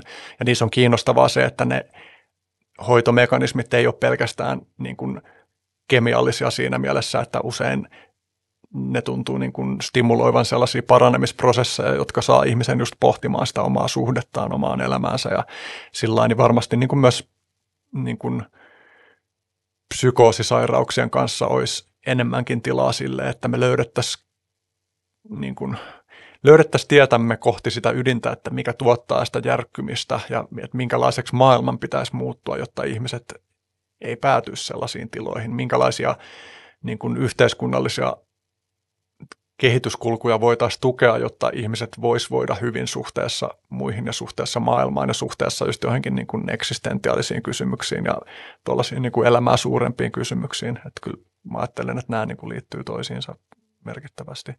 Ja et, niin, tavallaan sekä niin kuin se hoito että ennaltaehkäisy, että jos miettii nyt niin kuin ihmislain historiaa, niin ei me nyt ihan kauhean kauan olla vielä kuitenkaan näitä niin kuin syvästi pohdittu tai meillä ei ollut sellaista systemaattista ymmärrystä siitä, että niin kuin minkälaisten ongelmien kanssa ylipäänsä painitaan, kun ollaan olemassa ihmisiä, ihmisinä ja tietoisina olentoina. Ja mm-hmm. Meni kyllä aika mm. abstraktiksi niin. Niin, ja mä, mä ehkä mietin tätä myös jotenkin, että siis että, että se on tärkeää myös, että ymmärretään, että asiat on vaikeita. että et siis että tähän ei ole mitään selkeää ratkaisua, että tässä voidaan olla hämillään ja että semmoinen tietty, vaikka on ikävää olla epävarma, että te, tekeekö tässä nyt oikein, onko tämä nyt hyvää hoitoa, onko se nyt ok, että tässä nyt lääke- tehdään tahdosta riippumaton hoitopäätös ja että lääkitään, onko tämä nyt ok, että näin. Että vaikka se epävarmuus on, on niin kuin epämiellyttävää, niin kyllä nyt ehkä ajattelisin, että myös se epävarmuus ja se vaikeus myös ehkä suojelee niiltä pahimmilta ylilyönneiltä. Että et, et jotenkin on hereillä sitten kuitenkin, että tämä on ikään kuin, niin kuin siis tämmöistä vähän niin kuin hyllyvää aluetta, missä toimitaan. Ja, ja tota, niin. Että se, se niin kuin asioiden vaikeuden vaan tajuaminen, tiedostaminen ja siis että jotenkin, että sen ymmärtäminen, että ei, me ei sitä välttämättä päästä, päästä eroon. Että asiat saakin olla vaikeita. Ja se on niin hyvä, että nähdään se asioiden vaikeus ja se hämmennys, mikä se, minkä se aiheuttaa. Hmm. Kyllä mä huomaan niin pohtivani sitä just tavallaan ehkä tähän kaikkeen liittyen, niin kuin, että – että meidän täytyy pohtia myös sitä, että mikä, kaikes, mikä kaikki siinä, mitä me ollaan totuttu pitämään niin kuin normaalina päiväjärjestyksenä, niin itse asiassa niin kuin rikkoo ihmisiä ja tavallaan, että, mitkä kaikki tavat, joilla me ollaan tässä maailmassa, niin, niin kuin tuottaa ihan niin kuin terveenä reaktionakin tavallaan rikkimenemistä. Että tavallaan just niin kuin vaikka liittyen siihen, että, että minkälaisilla tavoilla meidän sivilisaatiossa E- eletään niin jostain kestävyyden näkökulmasta sekä niin kuin kestävyys materiaalisella tasolla että sitten myös jollain eettisellä tasolla. Että mm-hmm. kyllä varmaan semmoinen niin kuin, tai että psyykkiseen sairastumiseen kuitenkin olennaisesti liittyy myös niin kuin henkinen sairastuminen. Niin kuin varmaan, tai tässäkin voi ajatella, että joskus kyse on selkeämmin jostain aivojen toimintahäiriöistä ja joskus taas nimenomaan selkeämmin jostain niin kuin subjektiivisen todellisuuden ilmiöstä. Mm. Että et tavallaan, mm, jep, mutta jotta niin kun jotenkin tämä abstraktiotaso ei nyt liikaa jumittaisi tätä keskustelua, niin mä kokeilen astua toiselle tasolle. Sä viittasit tuossa aiemmin niihin valmiuksiin. Mm. Ja, ja sä oot kirjoittanut siitä, että miten tämä niin kun, tällainen valmiusteoria tarjoaa hyviä työkaluja uskon, uskonnon mielipiteen vapauteen liittyvien kysymysten tarkasteluun myös mielenterveysongelmaiset ihmiset huomioivalla tavalla, niin ehkä tätä voisi jotenkin nyt tuoda tähän keskusteluun, että mistä tässä niin kuin valmiusnäkökulmassa ja siinä teoriassa on kyse ja, ja miten se suhteutuu tavallaan muihin vaihtoehtoisiin tapoihin, joilla näitä niin kuin kysymyksiä, jotka liittyy uskonnon ja mielipiteen vapauteen, niin voi tarkastella.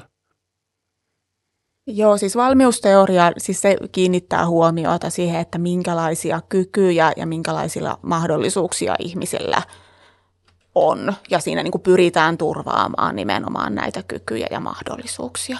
Että ihminen pystyisi elämään sellaista elämää, joka hänen niin kuin omien arvojensa mukaista ja niin kuin tavoittelemaan omia päämääriään.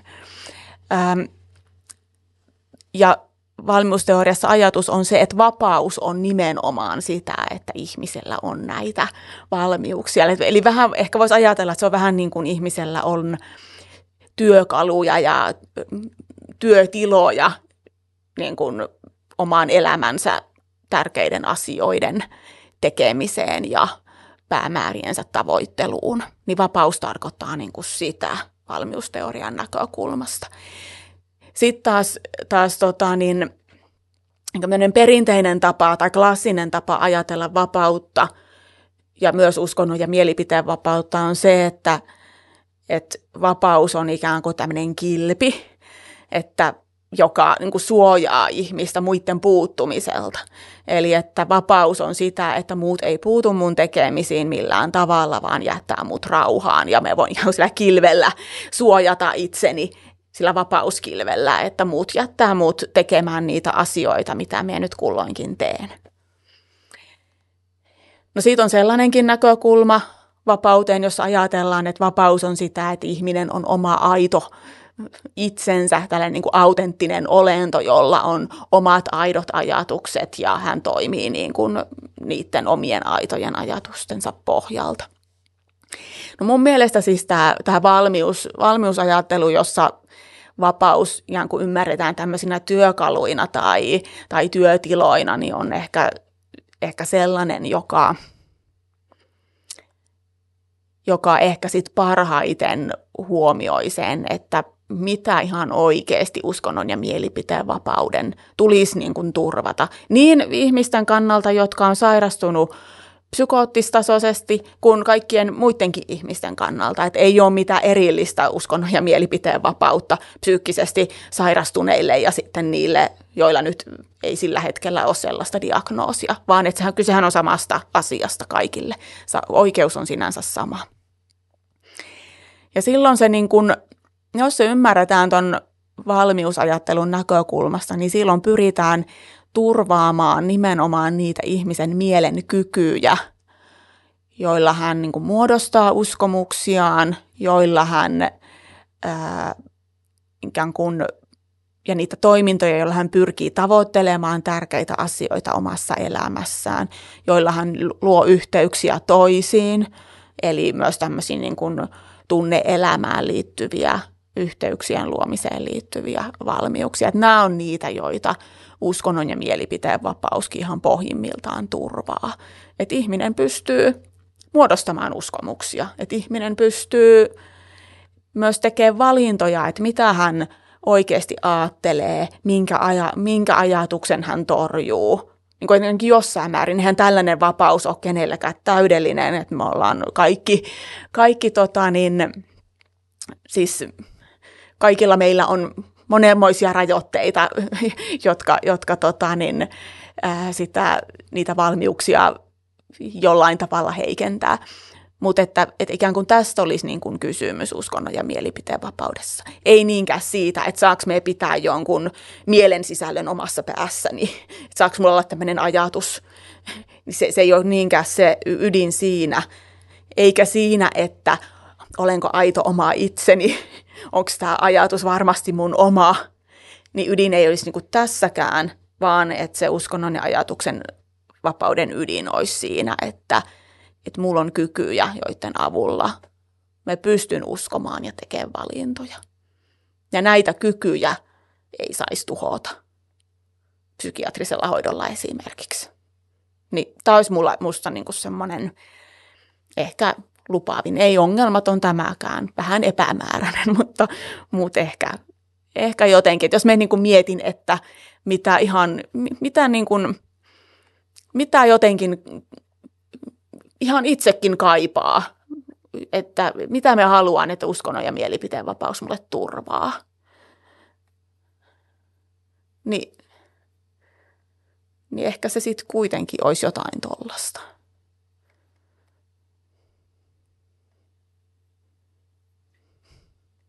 Toi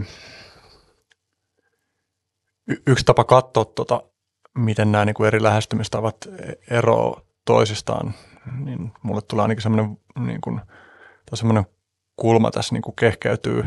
En ole mitenkään tosi pitkään ehtinyt tätä pohtia, mutta kuitenkin tulee semmoinen vaikutelma, että tämä niin kuin valmiusnäkökulma keskittyy enemmän prosesseihin ja sitten taas niin kuin se näkökulma, jossa keskitytään niihin ajatussisältöihin, niin sit siinä on fokus enemmän tavallaan vähän niin kuin objekteissa, tai toinen tapa sanallista on, niin kuin, että toisessa on kyse niin kuin verbeistä ja tois, toisessa niin kuin substantiiveista mm. siinä mielessä, että, että prosessit on verbejä, ne on niin kuin liikkuvia ja dynaamisia ja niillä on niin kuin tulevaisuus ja menneisyys.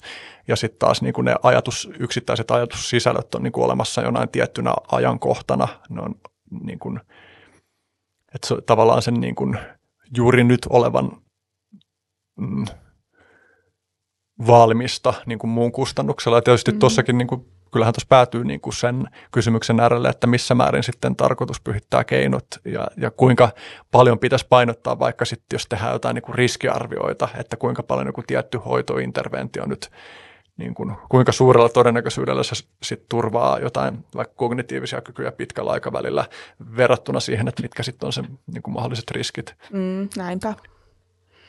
Ja, ja tässä oli muuten kiinnostava myös äh, varmaankin väikkärissä viittasit siihen esimerkkitapaukseen, jossa oli, taisi olla niin, että se oli joku lääkäri, joka oli pakkohoidossa ja sitten häntä hoidettiin lääkkeettömästi sillä seurauksella, että se hoitoprosessi kesti niin kuin useamman vuoden ja sitten jossain kohtaa, kun hänelle annettiinkin lääkkeitä, niin sitten kesti pari viikkoa ja hän olikin taas niin kuin silleen toimintakykyinen. Voisitko tämän esimerkkitapauksen kautta jotenkin ruotia vähän, että minkälaisia, asio- minkälaisia asioita toi tarjoaa tarkasteltavaksi? No ainakinhan tuossa tulee se niin kuin, tota niin, kysymys mieleen, että silloin kun, silloin kun tota niin, pyritään suojaamaan jotain ihmisen kykyjä, niin sehän vaatii resursseja yhteiskunnalta. Eli silloin vapaus ymmärretään sellaisella tavalla, että, että yhteiskunnan pitää toimia – ja niin kuin tarvitaan rahaa ja tarvitaan ihmisiä, jotta niin kuin voidaan tukea ihmisten vapautta. Ja nämä resurssit ei tietysti ole loputtomat. Niin voidaan tietysti niin kuin ihan oikeasti kysyä, että no, jos joku toivoo, että hoidetaan lääkkeettömästi ja sitten prosessi on tosi pitkä ja jos se on kalliimpi, niin onko se niin kuin reilua, että onko se mahdollista? Riittääkö se resurssit sen tyyppiseen hoitomeininkiin vai eikö. Tämä, en sano, että ei riitä tai riittää, vaan niin tämä kysymys on silloin pakostikin oleellinen. Silloin, jos, jos tota, niin, vapaus ymmärretään sillä tavalla, että se toteutuu, kun ihminen jätetään rauhaan, niin sehän on tietyssä mielessä voi olla aika halpaa – jos ei oteta huomioon sit sitä inhimillistä kärsimystä, mikä siitä mahdollisesti seuraa, kun ihminen jätetään heitteille. Eli, eli niin kun, et, että niin kun, silloin kun tarkastellaan ihmisten kykyjä ja valmiuksia, niin silloin, tai, tai se vapaus tarkoittaa sitä, niin silloin se myös vaatii yhteiskunnalta niin kuin resursseja, että näitä ihmisten kykyjä ja valmiuksia näitä niin kuin tuetaan. Ja, ja tota, niin, että ri, mihin kaikkeen riittää raha. Se, se niin kuin päätyy siihen. Tämä liittyy myös sit siihen, että mitkä kaikki kysymykset on tällaisia niin kuin siinä mielessä ihmisoikeuskysymyksiä, tavallaan niin kuin juridisia ihmisoikeuskysymyksiä, että lainsäädäntö velvoittaa johonkin tietynlaiseen toimintaan. Ja mitkä on sitten taas sellaisia ää, ehkä enemmän etiikan alueelle kuuluvia käytäntöjä ja niin kuin hyvän hoidon toteutumisen käytäntöjä, joista ei voida välttämättä niin kuin ketä haastaa oikeuteen, jos ne ei toteudu, mutta ne niin kuin siinä, siitä huolimatta voisi olla niin kuin tärkeitä ja hyviä. Ja niin, ei, mulle ei ole niin kuin vastausta tuohon, että miten, miten ketäkin ihmistä pitäisi yksittäistapauksessa hoitaa. Jollain tavalla se, se, että ihminen itse tulee kuulluksi, niin varmaan yleensä ajatellaan, että, että niin kuin se on jo ihan sen hoidon niin kuin tavoitteiden saavuttamisen kannalta ihan niin kuin ensiarvoisen tärkeää, että sellainen ikään kuin ihmisen hoitaminen ohi, täysin ohi hänen omien toiveittensa, niin ei välttämättä psykiatrian puolella niin kuin tuota tulosta, mutta, mutta tota, niin, että minkälaisiin vaihtoehtoihin pitäisi olla oikeus ja mihin kaikkeen on resursseja, niin, niin. Tuossa on kiinnostava myös se, että just tämän niin kuin esimerkkitapauksen kautta, että, että mitä vapauksia painotetaan tavallaan, että, että ehkä usein ajatellaan, että se sisäinen vapaus koskien esimerkiksi just sitä, että onko oikeutta pakkolääkitä, niin olisi niin kuin prioriteettina korkeampi, mutta että se kysymys siitä, että, että niin kuin intrusiivisuudesta, että kuinka intrusiivinen mikäkin hoitomuoto on, niin että, että onko se nyt sitten automaattisesti niin, että lääkitseminen on vähemmän intrusiivista kuin vaikka se, että on pakkohoito, joka kestää useamman vuoden ajan, esimerkiksi koska ihmisen katsotaan olevan vaaraksi itselleen tai muille. Ja, ja tämä oli mun mielestä niin kuin silleen, niin kuin herkullinen näkökulma just siinä, siinä mielessä, että sekin painottaa sitä, että miten vaikeita kysymyksiä nämä on ja miten paljon syytä on kyseenalaistaa kaikkia sellaisia niin kuin automaattisia oletuksia siitä, että miten, mm. miten mikäkin asia on. Mm, näinpä, eli niin kuin, joo, aivan, että et siis niin, aivan. Että et se, että mikä ihan kuin tunkeutuu milläkin tavalla mihinkin vapauteen, niin tässähän on myös ihmisten välisiä eroja, että joku, joku voi kokea, että, että nimenomaan se, että olet kaksi vuotta esimerkiksi jossain suljetussa hoitolaitoksessa ilman lääkitystä, että, että siinä niin kuin huomattavasti rankemmin niin kuin puututaan sun vapauteen kuin siinä, että annetaan sulle lääkettä, minkä jälkeen siellä pääset niin kuin nopeasti sitten, sitten tota, niin NS-normaaliin elämään. Ja sitten taas joku toinen kokee sen hyvin päinvastoin, että, että, tota, että se, että kumpi on se vapauteen tunkeutuvampi hoitomuoto, niin eihän tästä nyt, niin ihmisillä voi olla siitä tosiaan eri käsityksiä. Ja myös, suhteen, niin myös omasta tilanteestaan, että kumpi on juuri minulle se, se tunkeutuvampi. Joo, ja se oli myös mielenkiintoinen esimerkki, että, että jotkut ihmiset voi kokea psykoterapian intrusiivisemmaksi kuin lääkkeet, koska psykoterapiassa nyt lähtökohtaisesti ehkä niin kuin se edellyttää enemmän jotain intiimi, intiimien puolien avaamista itsestään tai tollain. Mm. Kiinnostavaa on myös se, että, että just jos tavallaan miettii tota negatiivisen vapauden lähtökohtaa näihin vapauskysymyksiin – niin miten se myös kytkeytyy erilaisiin poliittisiin keskusteluihin siitä, että miten ylipäänsä yhteiskuntaa tulisi järjestää. Että tavallaan, että tuossahan niin kuin puhutaan just sellaisesta niin laissez-faire-ajatuksesta, että, että tavallaan uskotaan, että, että parhaiten yhteiskunta jäsentyy, kun vaan sallitaan yksilöiden tehdä keskenään vapaasti, mitä haluavat. Ja, ja sitten ö, tulee mieleen sitten esimerkiksi sellaiset keskustelut vaikkapa nyt, mitä Suomessakin on käyty siitä, että missä määrin päihdeongelmaisia pitäisi auttaa, sitten kun joillain ihmisillä on sellainen ajatus, että, että pitää jättää oman onnen sanoja ja että toisaalta pitää olla maksimaaliset vapaudet kyllä tuhota itseään tai ottaa riskejä tai tehdä potentiaalisen vaarallisia juttuja, mutta sitten ei pitäisi auttaa. Sitten mä huomaan päätyväni miettiä sen äärellä sitä, että, että vaikka sitä ajattelisi täysin itsekeskeisestikin, niin kuin että, että mä haluan vaan olla rauhassa, niin kyllähän se nyt, että miten yhteiskunta suhtautuu ihmisiin, joilla menee huonosti, niin vaikuttaa myös siihen ilmapiiriin, niin kuin joka yhteiskunnassa muodostuu. Että, että mun, vaikka mä ajattelisin vaan omaa napaani, niin mä ajattelisin, tai siis olisi kannattava ajatella myös sitä, että, mitkä tekijät takaa sellaisen yhteiskunnan, joka voi vaikkapa nyt sit maksimaalisesti puolustaa mun koskemattomuutta ja turvallisuutta ja tällaista, että jos on paljon pahoinvoivia ihmisiä, niin sitten meininki on sekavampaa yleisesti. Ja, ja sitten tämä on vaan kiinnostavaa, että miten moniin eri sellaisiin yhteiskunnallisiin keskusteluihin tämä kytkeytyy. Ja, joo. Niin, siis että mitä me tarkoitetaan vapaudella mm. ja sitten, että miten me arvotetaan se vapaus suhteessa muihin tärkeisiin asioihin. Mm. Sehän on niin kuin, wow. se, se siis tota,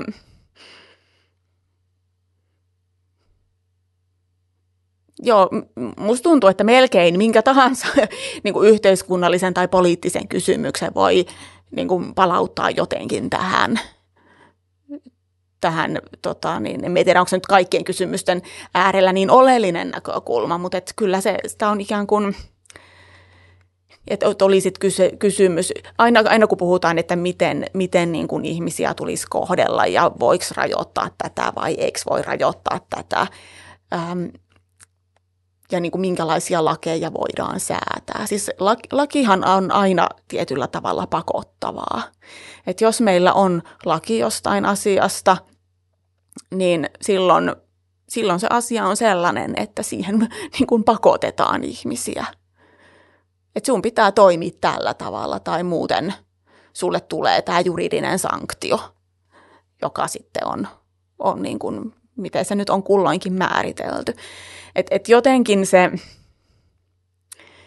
se niin kuin, tai minkä, minkä niin kuin kysymyksen kanssa me niin kuin tosi monissa tilanteissa niin kuin itse kamppailen, että onko tämä niin kuin, onko joku kysymys, että onko se luonteeltaan sellainen niin kuin eettinen kysymys vai, vai niin kuin eettinen sekä juridinen kysymys.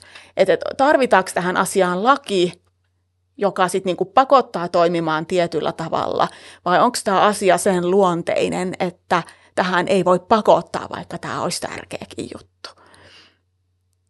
Ja no, tämä on tosi niinku abstrakti juttu, mutta että niinku, jos otan vaikka jonkun esimerkin, niin ähm, no siis, siis vaikka tällainen niin kuin, kysymys niin kuin rakastetuksi tulemisesta. Mä niin uskon, että se, että ihminen kokee olevansa rakastettu, niin että se on, siis mun, mun ihmiskuvan mukaan se on niin kuin ihan, ihan niin kuin oleellinen ja ihan ykkösjuttu ihmisyydessä. Että jokainen ihminen tarvitsee sen, sen niin kuin rakastetuksi tulemisen kokemuksen tai, tai tämän. Mun kanssa voi olla eri mieltä tästä, mutta me, me itse ajattelen näin. Mutta eihän me voida säätää sellaista lakia, että, että jokaisella on oikeus tulla rakastetuksi. Koska sitten, jos joku ihminen kokee, että, että häntä ei rakasta kukaan, niin sitten meidän pitäisi niin kuin olla määrittelemässä jotkut sanktiot jollekin ihmisille, jotka eivät rakasta häntä siitä, että, että he ei rakasta, että tämän ihmisen oikeus tulla rakastetuksi ei toteudu. Ja kun ehkä ihmisiä ei voida pakottaa rakastamaan. Ja jos ihmisiä ei voida pakottaa rakastamaan, niin sitten tämmöinen tärkeä asia ei voi olla niin kuin lainsäädännön asia. Se voi olla ihmisoikeus, vaikka se on niin kuin mun mielestä ehkä sitä kaikista tärkein. Et se on eettinen kysymys, äärimmäisen tärkeä eettinen kysymys, mutta niin kuin luonteensa vuoksi se, että siitä ei saa niin kuin lakia. Niin ehkä sama on niin kuin aika monissa vaikka psykiatrisen hoidon tai tai tota, niin päihteiden käyttäjän kohtelussa ja, ja näin, että et se niin kuin, mitä oikeasti tarvitaan, mitä me ihmiset tarvitaan toinen toisiltamme, niin me ei välttämättä pystytä vaikkapa ihmisoikeuksien kielellä – jotka on tällaisia niin kuin juridisia asioita, niin me ei välttämättä pystytä takaamaan sitä. Että me voidaan jotain tiettyjä reunaehtoja totta kai niin kuin säädellä.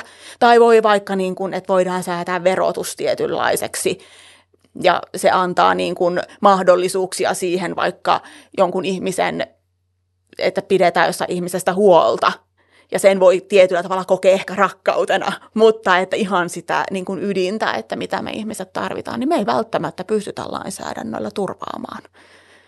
Että me pystytään luomaan ne raamit, missä sitten ihmiset voi toimia ja vastata niin kuin toistensa tarpeisiin.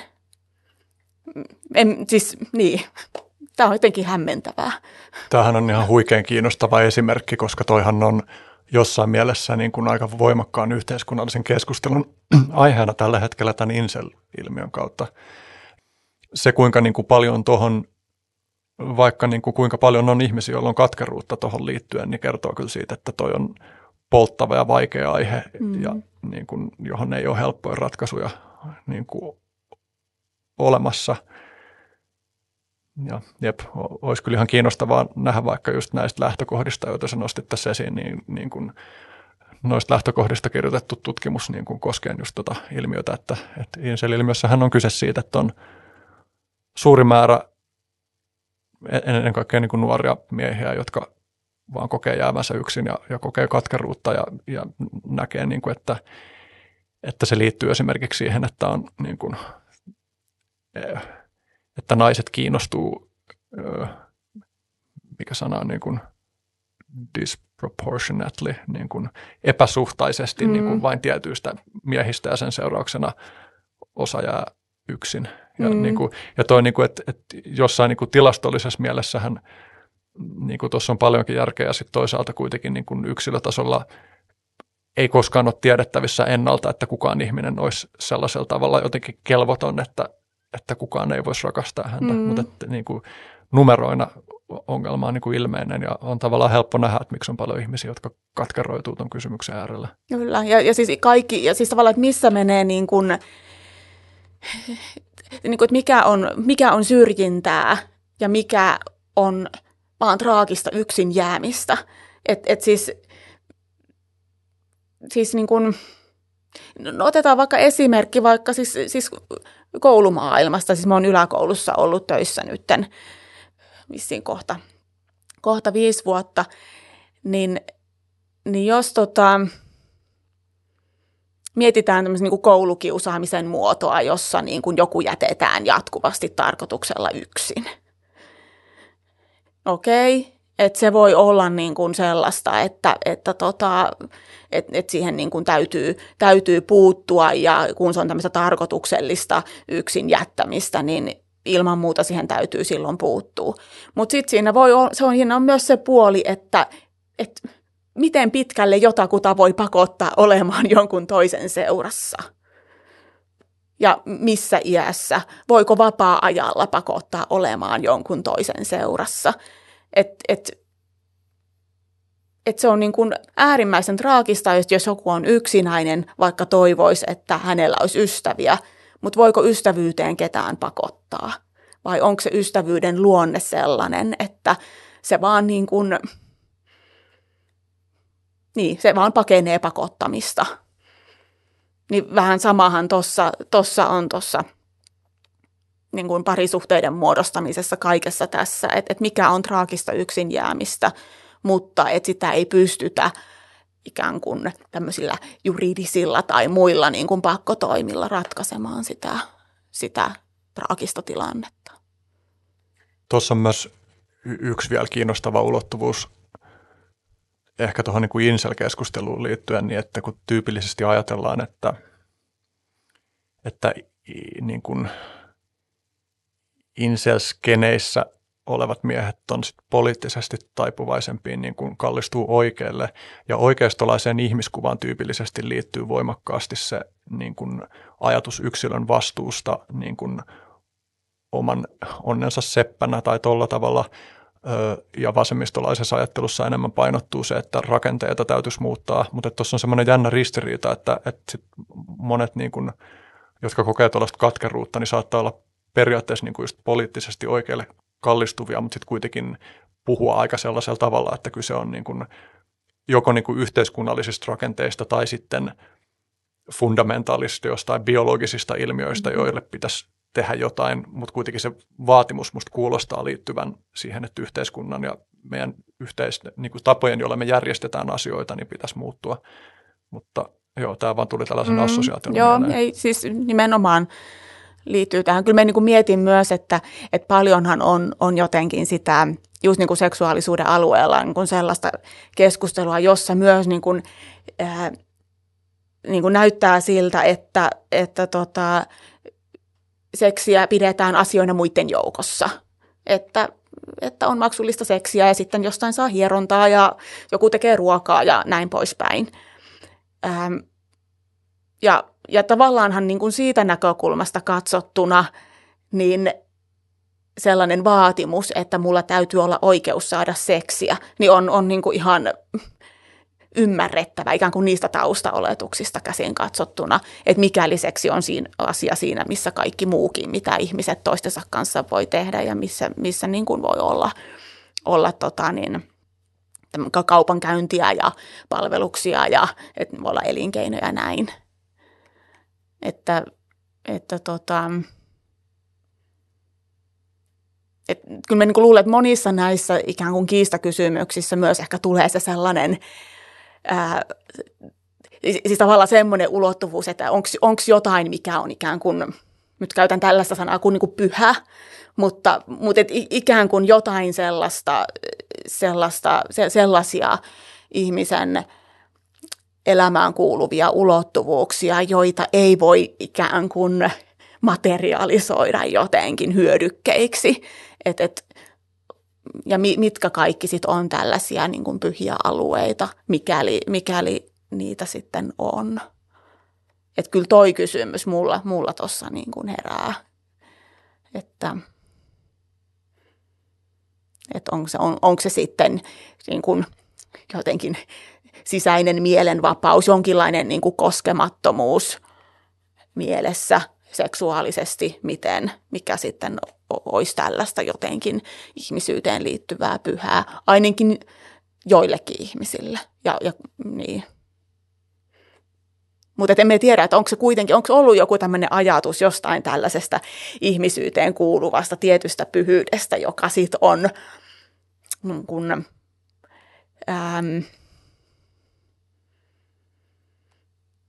mikä osaltaan voi selittää sitä, että kun, kun semmoinen ajattelu on murtunut, että sitten tulee tällaisia ehdotuksia esimerkiksi siitä, että, että oikeus seksiin pitäisi olla määriteltynä jossain lainsäädännössä.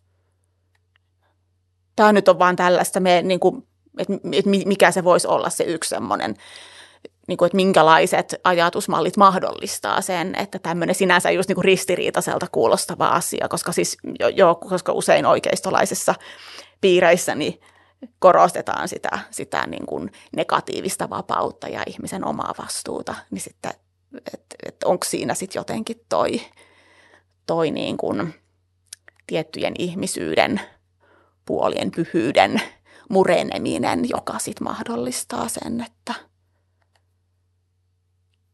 Joo, en tiedä.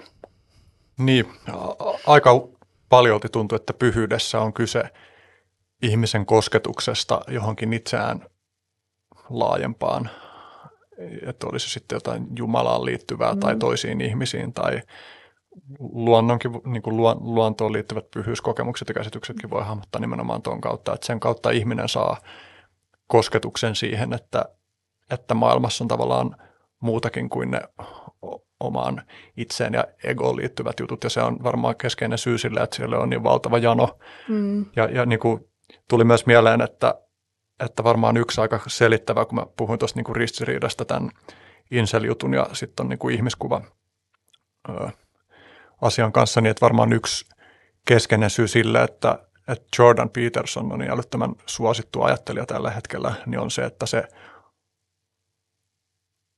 ö, on – suhteellisen konservatiivinen tyyppi, joka puhuu nimenomaan tuolle demografialle sellaisella tavalla siitä niin kuin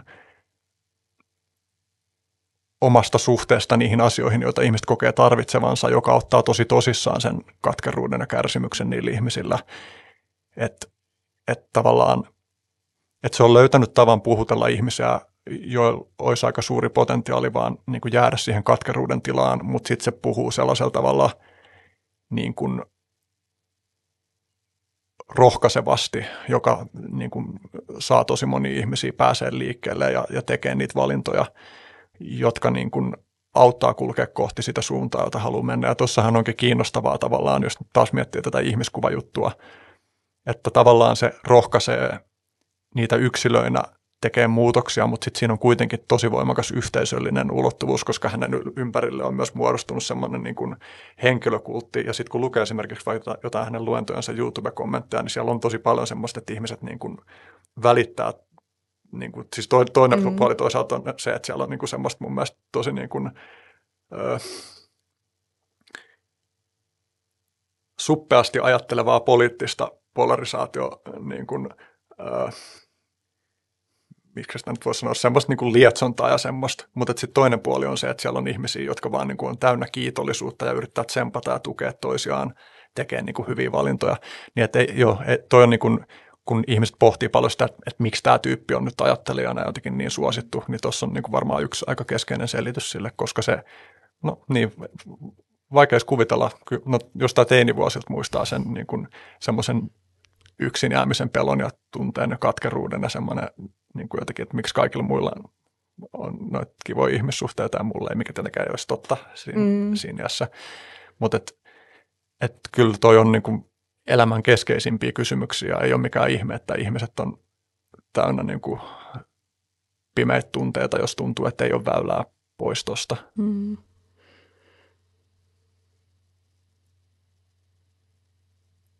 Joo. Ja siis, no se, se on jännä, että Jordan Petersonkin herättää sitten jotenkin niin, niin laidasta laitaan niitä kommentteja. Ja jotenkin että tuntuu, että siinäkin on semmoinen niin vastakkainasettelu, mitä hänen ympärillään pyörii. Et, et se ehkä vähän, tai ehkä se, että mikä niin kuin minua monesti niin kuin häiritsee, niin on ikään kuin tämä, että, että loppujen lopuksi aika, no nyt sanoin, että harvinaista, mutta jotenkin se, se sellainen niin kuin, ää, jotenkin sekä että ajattelun harrastaminen, niin, niin tota, se, se ei tunnu mitenkään välttämättä itsestään selvältä. Tai, tai niin kuin se, että jos suhtautuu johonkin kriittisesti, että ei tulisi sitten niin kuin lokeroitua saman tien johonkin toiseen äärilaitaan. Että et, et jotenkin se sellainen, että säilyttää tietyn kriittisen etäisyyden sinne ja tänne, niin, niin tota, niin.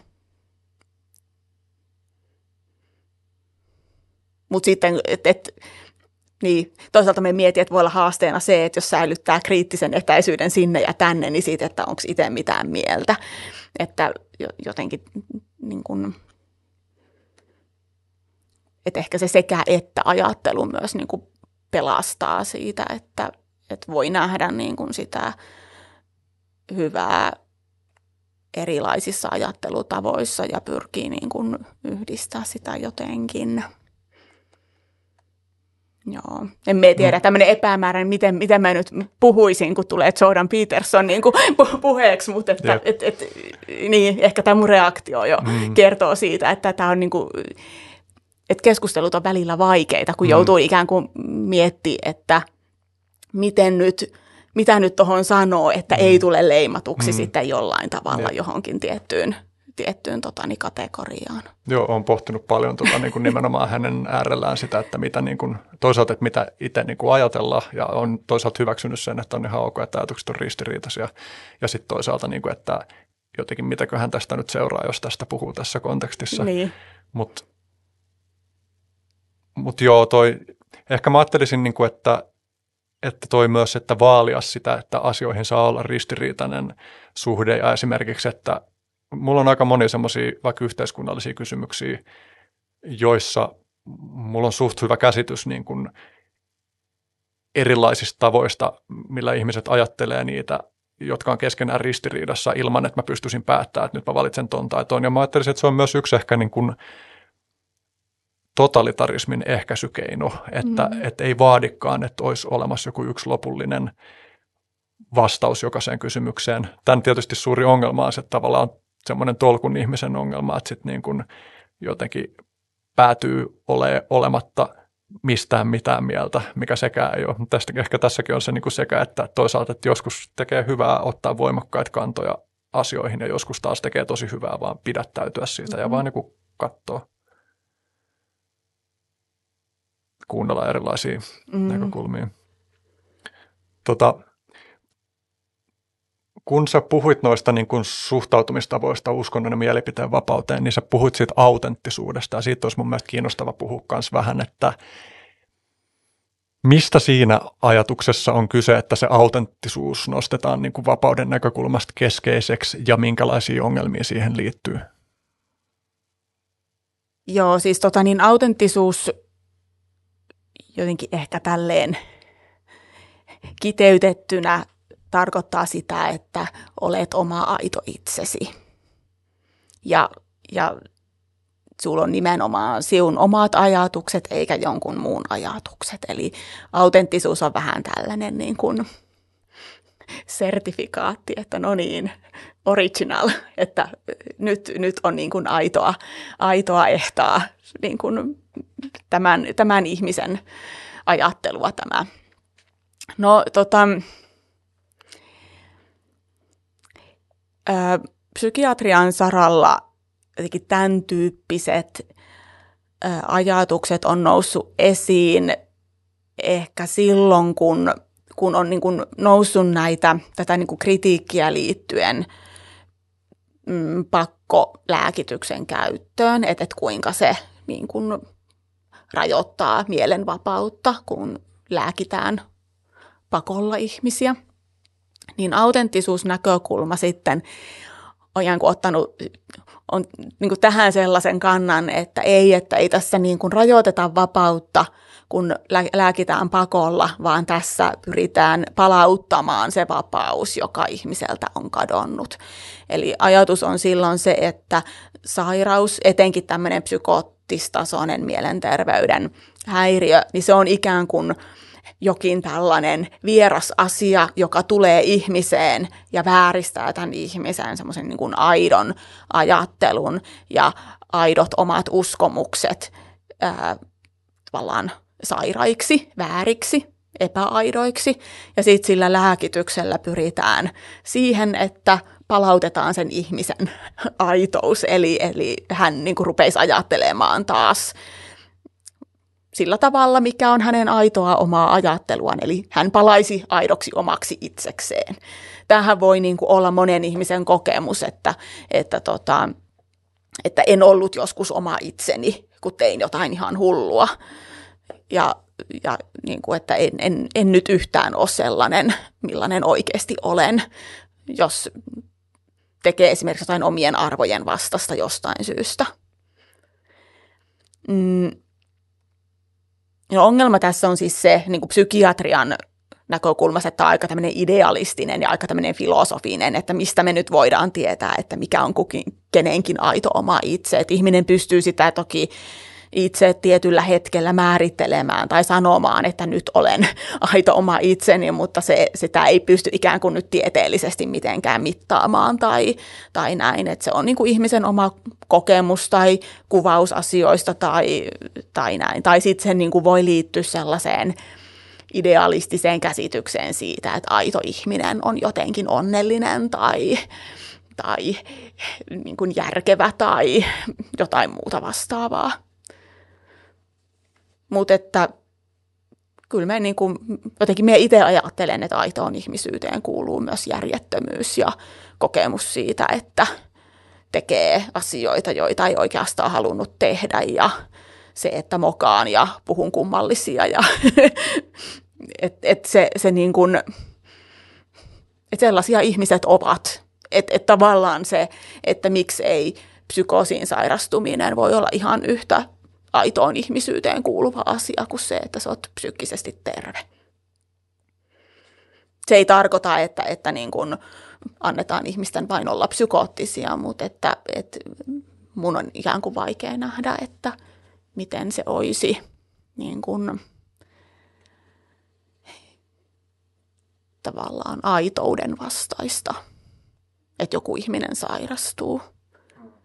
Et siinä on ehkä vähän silloin ehkä jotenkin psykoosisairautena siitä tulee, se, se muistuttaa mun mielestä vähän samaa kuin, että jos, jos on tällaisia niin kuin uskonnollisia selityksiä, että johonkin ihmiseen tulee paha henki ja sitten se pitää niin kuin eksorsismilla eli, eli pahojen henkien pois ajamisella ajaa pois siitä ihmisestä. Niin sitten niin psykiatria näyttäytyy vähän samantyyppisenä, että psykoosi on ikään kuin tämmöinen ulkopuolinen paha, joka tulee ihmiseen ja sitten nämä psykiatriset hoitokeinot on tällaisia, millä sitä ajetaan sitten pois pois, niin emme oikein, no,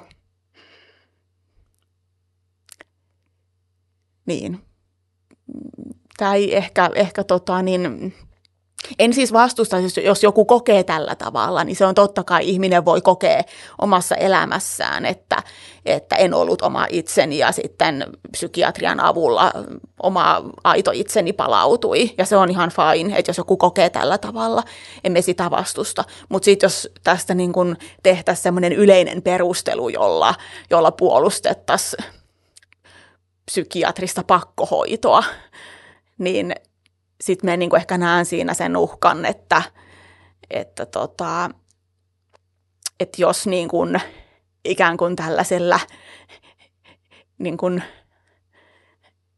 toimilla, jotka toisesta vapauskäsityksestä käsin katsottuna on vapauden rajoittamista, niin ne määritelläänkin vapauttamiseksi. Niin tässä on vähän tämmöinen niin kuin orvelilainen sävy, että, että asiat muuttuu niin kuin vastakohdikseen että et onko siinä sitten jotain uhkia, että et voisiko sillä ikään kuin samalla, samalla tota, niin kuin ajattelulla sitten tehdä jotain muutakin.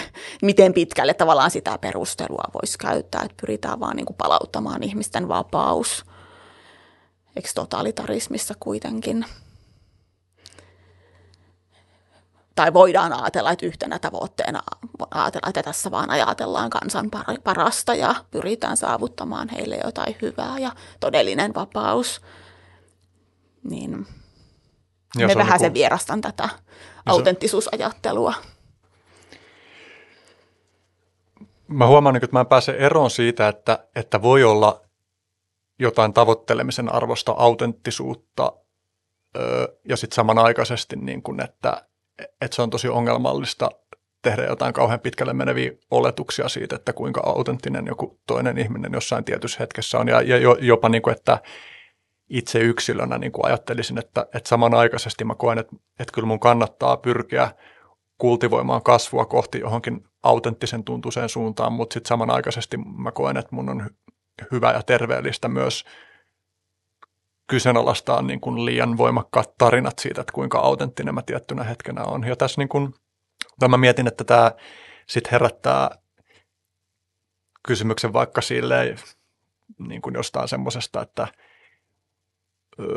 no, joku korkeamman itsen käsite tai joku tällainen, jossa mun mielestä ehkä mielekäs tapa ei niinkään ole kysyä, että onko sellainen oikeasti olemassa, vaan pikemminkin, että onko se joku niin kuin väline, jonka avulla ihminen voi esimerkiksi niin kuin viitoittaa omaa elämänpolkuaan, niin kuin, että, että joku semmoinen ideaali omasta potentiaalista, jonka voi niin kuin aistia jonain, jonain, jota voisi olla, niin voi auttaa tekemään, niin kuin vaikka jotenkin jos miettii jostain hyveiden tai muusta tuollaisesta näkökulmasta, voi auttaa tekemään niin kuin hyviä ratkaisuja. Ja mietin, että varmaan joku vaikka en tiedä mitä se on suomeksi, mutta divine double, onko se joku Paul Tillichin käsite vai mikä mutta niin kuin joka... Tota, Sinä tiedät paremmin nyt kuin minä.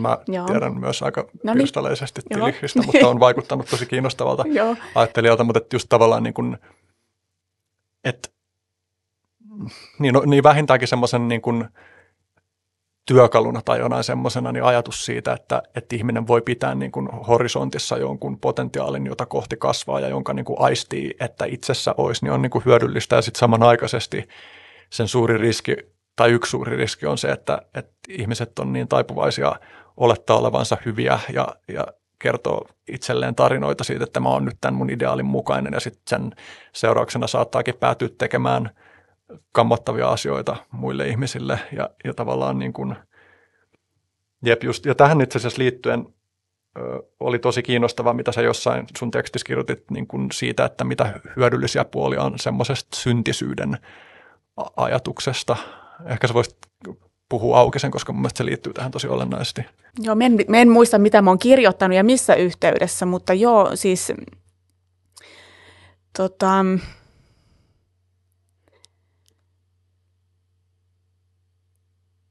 niin, että et mitä hyötyä on syntisyyden ajatuksessa. Hmm. Just sen niin kuin itsetuntemuksen Joo. näkökulmasta. Joo. No tota,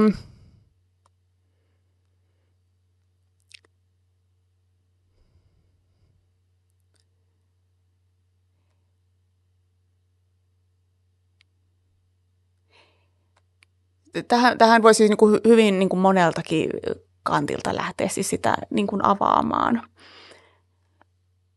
No yksi on tietysti se, että, että jos ihminen jotenkin mieltää olevansa syntinen, se nyt tietysti tulee tämmöisestä niin kuin kristillisestä kielenkäytöstä jotenkin meidän, meidän kulttuurissa niin kuin pitkälti se ajatus synnistä. Ja se ihan kuulostaa tavallaan sellaiselta, että, että tässä nyt tuomitsee jonkun tai tämä on jotenkin negatiivinen asia ja, ja äh, ihmiset aina jotenkin kokee tai syyttää toisiaan, että ne on syntisiä tai muuta. Mutta siis niin kuin, että kristillisestä perinteestähän tulee tämä ajatus, että jokainen ihminen on syntinen ja, ja niin kuin luterilainen perinne on erityisesti korostanut sitä, että ei voida tehdä ihmisten välillä eroa että ei ole toista syntisempiä, vaan yhtä lailla kaikki ovat sitä, sitä tota niin, samaa syntistä sakkia. Siis me niin itse itse niin kuin usein, me mietin vaikka tuolla, tota, niin, jos mun pitää selittää vaikka yläkoululaisille, missä mun töissä, että mitä se synti tarkoittaa, niin me selitän sen usein sillä tavalla, että, että sen voisi niin kuin selittää, että se on sama asia kuin rakkaudettomuus se on sitä, että ihmisellä on yhteys jollain tavalla rikki suhteessa toiseen ihmiseen ja suhteessa Jumalaan. Että, että synti on niin kuin sitä.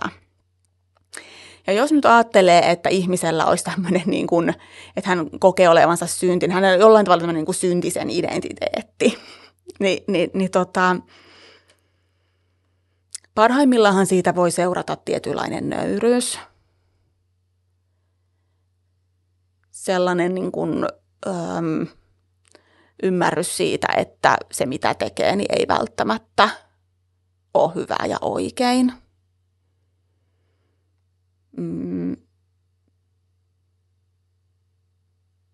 Siitä voi seurata niin kuin mahdollisuus pyytää anteeksi toisilta ihmisiltä myös ja, ja ikään kuin etsiä sitä yhteyttä uudella tavalla sen seurauksena – Mm.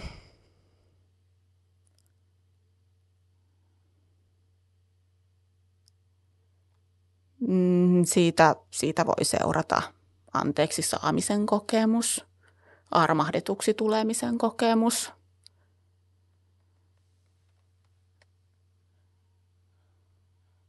ehkä se, että mitä hyötyä siitä on. Mä en tiedä, se ehkä hyötynäkökulma joten, jotenkin niin kuin, niin kuin, en ehkä ole tottunut ajattelemaan tai jotenkin mieltämään sitä hyötyä Joo, toi ehkä semmoinen niin kuin sanallistamisen siis, niin kuin, tapa niin, vaan, niin, niin, kyllä, kyllä. Hy- joo. Hyväkin olisi voinut olla sen sijaan sen hyöty Niin, niin. Ehkä se on myös sitä, että, että mitä hyvää tai mitä hyötyä siinä on, että, että mikäli se on, mikäli asia nyt on niin – että me ihmiset ei ole täydellisiä, niin tavallaan se, jos se on se asian laita, niin se on jo ehkä ihan niin kuin itsessään tärkeää ymmärtää se. Mä oon miettinyt paljon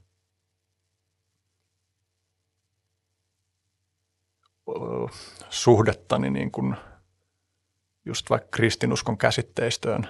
Tuli mieleen, kun toi Karle Hurtigon kutsunut itseään ei entiseksi, vaan etniseksi vanhoillislestadiolaiseksi, niin että ehkä samassa mielessä voi ajatella, että mä oon niin vähintäänkin etnisesti kristitty, Ö, mutta niin kuin sellaisesta pisteestä, jossa noi siihen liittyvät niin kuin tavat puhua asioista on näyttäytynyt joskus niin kuin junnumpana tosi vastenmielisen, vastenmielisinä, niin sitten enemmän ja enemmän niin kuin alkanut näkeä, että mitä tarjottavaa niillä myös on. Ja, ja niin kuin, ö, toi niin kuin synnin on niin kuin helppo nähdä, miksi se synnin, synnistä puhuminen näyttäytyy ihmisille niin kuin monesti niin vastenmielisenä, koska siihen musta liittyy todella semmoisia ulkoa annettuja taakkoja, jotka ei musta niin kuin terveitä, mutta sitten samanaikaisesti mä oon miettinyt paljon sitä, kun on niin kuin se keskustelu siitä, että tai että ihmisiä rohkaista, että hyväksy itse sellaisena kuin oot, niin että musta se on niin kuin tavallaan yksi puoli, joka on tarpeellinen, ja sitten toinen puoli on nimenomaan se, että mun mielestä ihmisten on,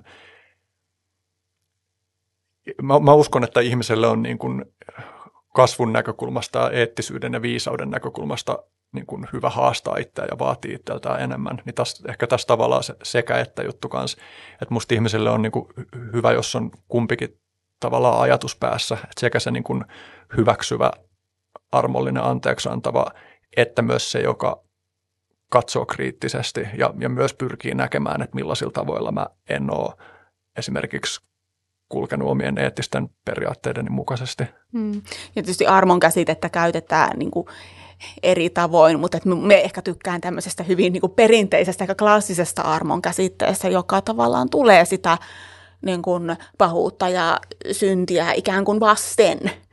Että, että niin kuin se, että, että joku armahtaa minut, niin sitä edeltää se, että on jotain armahdettavaa. Eli niin kuin, että kaikki ei ole kunnossa silloin, kun me tarviin armoa ja saan sen armon. Eli, eli siinä on ne niin kuin, jotenkin, että et armollisuus ei ole sitä, että kaikki ovat hyviä juuri sellaisina kuin ovat, vaan, vaan sitä, että, että, tota, että kaikki on ok, vaikka et olekaan hyvä sellaisena kuin olet. Että musta se niin kun, musta silloin se niin kun, jotenkin armon sisältö ainakin mulle paljon puhuttelevampi ihan tälle henkilökohtaisesti. Että, että tota, mm. joo. Joo, musta tuntuu, että tämä hahmotan ainakin armon kokemukset sellaisena yleisinhimillisenä juttuna, vaikka just sitä sanaa kuulee usein niin kuin kristillisessä viitekehyksessä käytettävä, mutta mä ajattelen, että siinä on kyllä kyse jostain ihan perustavanlaatuisesta, niin kuin ainakin periaatteessa kaikkien ihmisten koettavissa olevasta asiasta, jonka kun se sattuu siunautumaan kohdalle, niin se on kyllä ihan niin kuin parhaita asioita, mitä elämässä voi tapahtua. Ja musta tuntuu, niin kuin, että, että se, että ihminen ainakin toisinaan saa kokea sellaista kokemusta, niin on kyllä, on kyllä eheyttävää ja ehkä just auttaa jotenkin orientoituu viisaammin elämään. Tällainen fiilis mulla niin kuin on siitä. Joo, mutta toi kun sanoit, että on, on niin kuin etnisesti kristitty, joo, niin, niin tota, että et, et tavallaanhan monet tällaiset kristilliseen kieleen liittyvät käsitteet, oli ne niin kuin armo tai synti tai tiedä, joku pelastus tai, tai muut tämmöiset käsitteet, niin nehän niin kuin voi, et, tai mulla on semmoinen käsitys, että nämä, nämä kuulostaa jotenkin monista jotenkin tunkkasilta. Ja, ja tälleen niin kuin tietysti itse, kun olen uskonnonopettajana nyt en ollut yläkoulussa, niin jotenkin kamppailin jatkuvasti sen kysymyksen kanssa, että miten näitä me selitän sillä tavalla näitä asioita, että, että että että nämä olisivat niin ymmärrettäviä, että mikä tämä on tämä kristinuskon idea – ihmisethän, oppilaat saa olla sitä mieltä, mitä he on, eikä niin kuin ole tarkoitus ketään kasvattaa ikään kuin uskonnollisesti mihinkään suuntaan, mutta että mä ajattelin, että kuitenkin on hyvä ymmärtää niin kristiuskosta kuin muistakin uskonnoista, että mikä se niin kuin, tavallaan se, se idea siellä niin kuin oikeasti on.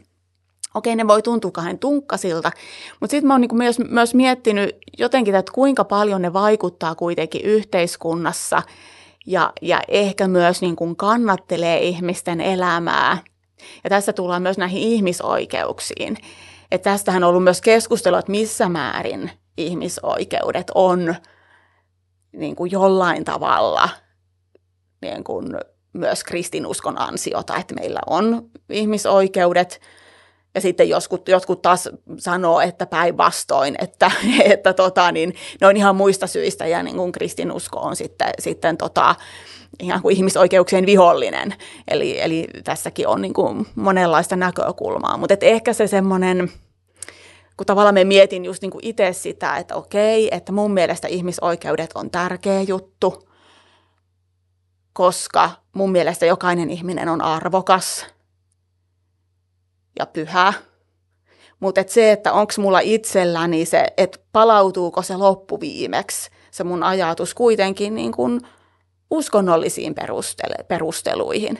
Että ajattelenko me ihmisoikeuksista sillä tavalla, kun me ajattelen, että ne on tärkeä asia sen takia, että me uskon Jumalaan.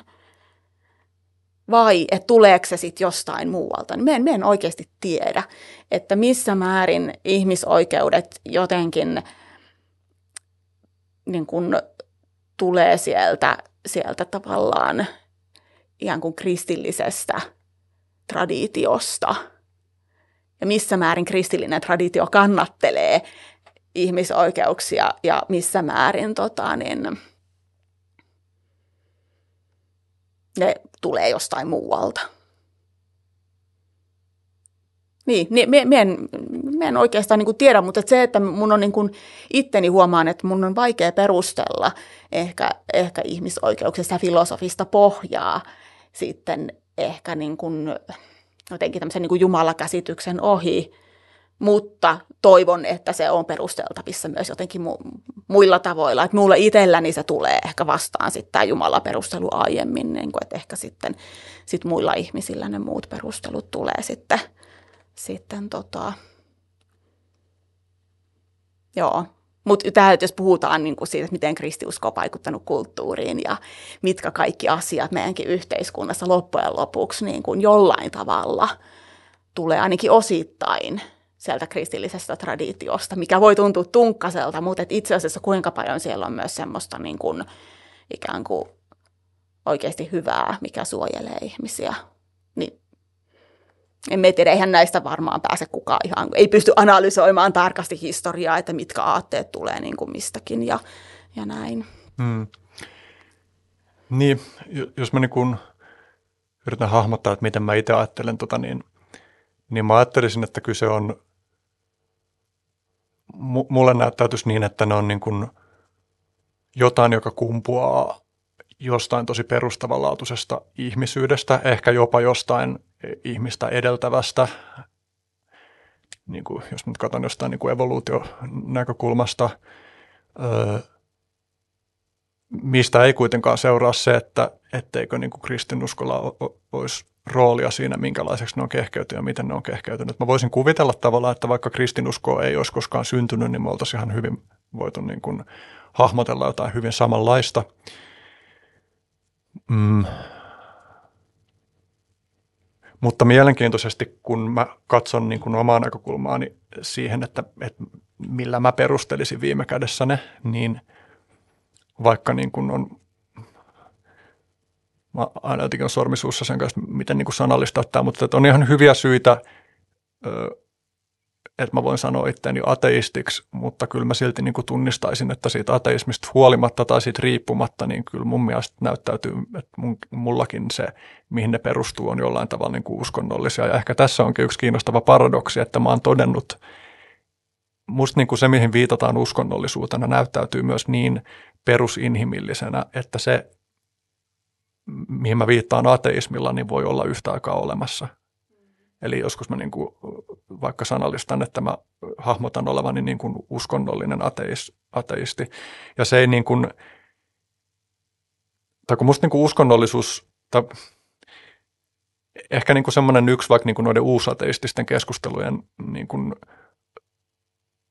tietyllä tavalla niin kuin virheellinen painopiste on ollut niin kuin se, että, että hahmotetaan uskonnollisuutta lähinnä niin kuin väitelauseiden kautta, vaikka uskonnollisuus toki on myös väitelauseita ja mun mielestä niin kuin usateisteilla on tosi hyviä pointteja liittyen niin kuin uskontoihin liittyviin väitelauseisiin, mutta et, et uskonnollisuus on jotain paljon muutakin ja sitten ihan niin kuin jostain vaikka biologis-psykologisestakin näkökulmasta katsottuna, niin, niin musta on ilmeistä, niin kuin, että, että uskonnollisuus on jotain, joka on muuallakin kuin ajatuksissa ja sen takia mun joku niin kuin käsitteellinen tai muu suhtautumistapa ei niin kuin määritä sitä, että onko mä uskonnollinen vai en. Ja siksi, siksi muun muassa mä voin hahmottaa, että mä voin olla yhtä aikaa ateisti ja sitten kuitenkin jossain mielessä uskonnollinen. Ja, ja niin kuin, no tässä tietysti ollaan sellaisen riskialueella, että, että niin kuin, helposti huomaan sitten vaikka typistäväni ainakin sanojen tasolla liikaa niin kuin pelkäksi psykologiaksi tai biologiaksi ilmiöitä, jotka niin kuin sit muille ihmisille ei, ei mitenkään typisty siihen. Ja siksi huomaan olevan niin kuin varovainen, että mitä mä haluan sanoa mm, siitä, mutta mutta sen kautta, kun mä oon pohtinut tota niin kuin jotenkin, että miten voi olla mahdollista olla uskonnollinen ateisti, tai kutsua ainakin, en tiedä onko olla nyt oikea sana, mutta kutsua itseään sellaisella fraasilla tai viitata itseensä sellaisella fraasilla, niin sitten musta tuntuu, että vaikka on jotain niin kuin maailmankuvallisia eroja, niin tai kun on ollut paljon sellaisia kokemuksia just, että on niin painiskellut ton niin ristiriidan kanssa, että mitä kaikkea niin kristinuskon historia nyt esimerkiksi tarkoittaa mulle ja sille, miten mä hahmotan niin kuin maailmaa. Niin sitten, että vaikka just, että, mä, että nyt tuntuu ihan hauskalta sanoa, että voi ajatella itseään etnisenä kristittynä, että jossain mielessä mä en miellä olevani kristitty, mutta sitten mulla on myös semmoinen tunne siitä, että, että kaikki mitä liittyy niin kuin kristinuskoon on myös tosi olennainen osa niin kuin ihmisyyttä, siis tarkoitan niin kuin myös historiallisessa mielessä, että sen, että olemalla ihminen tässä historiallisessa pisteessä, niin väistämättä on myös altistunut sille kaikelle ja sitten on tuntunut kiinnostavalta ja puolensa kutsuvalta jotenkin kokeilla, että mitä kaikkea pystyy integroimaan siitä omaan maailmankäsitykseensä. Siis tavallaan just, että kun jostain semmoisesta vakaumuksellisesta teiniateismista, joka, niin kuin, jossa haluaa sanotua irti kaikesta siitä, mikä liittyy kristinuskoon, niin sitten niin kuin enemmän mä oon tullut sellaiseen pisteeseen, jossa tuntuu siltä, että, että se kaikki on osa sitä ihmisyyttä, jonka kanssa mä haluan jotenkin opetella ole, ole ja tulee toimeen maailmassa. Ja just liittyen mm-hmm. siihen, mitä sanoit siitä niin kuin ei liian idealistisesta mm-hmm. ihmiskuvasta, että mun mielestä ristiriitoinenkin tämä tälle kaikelle on niin kuin tilaa ihmisyydessä. Mm. Oli pitkä monologi, mutta joo. joo.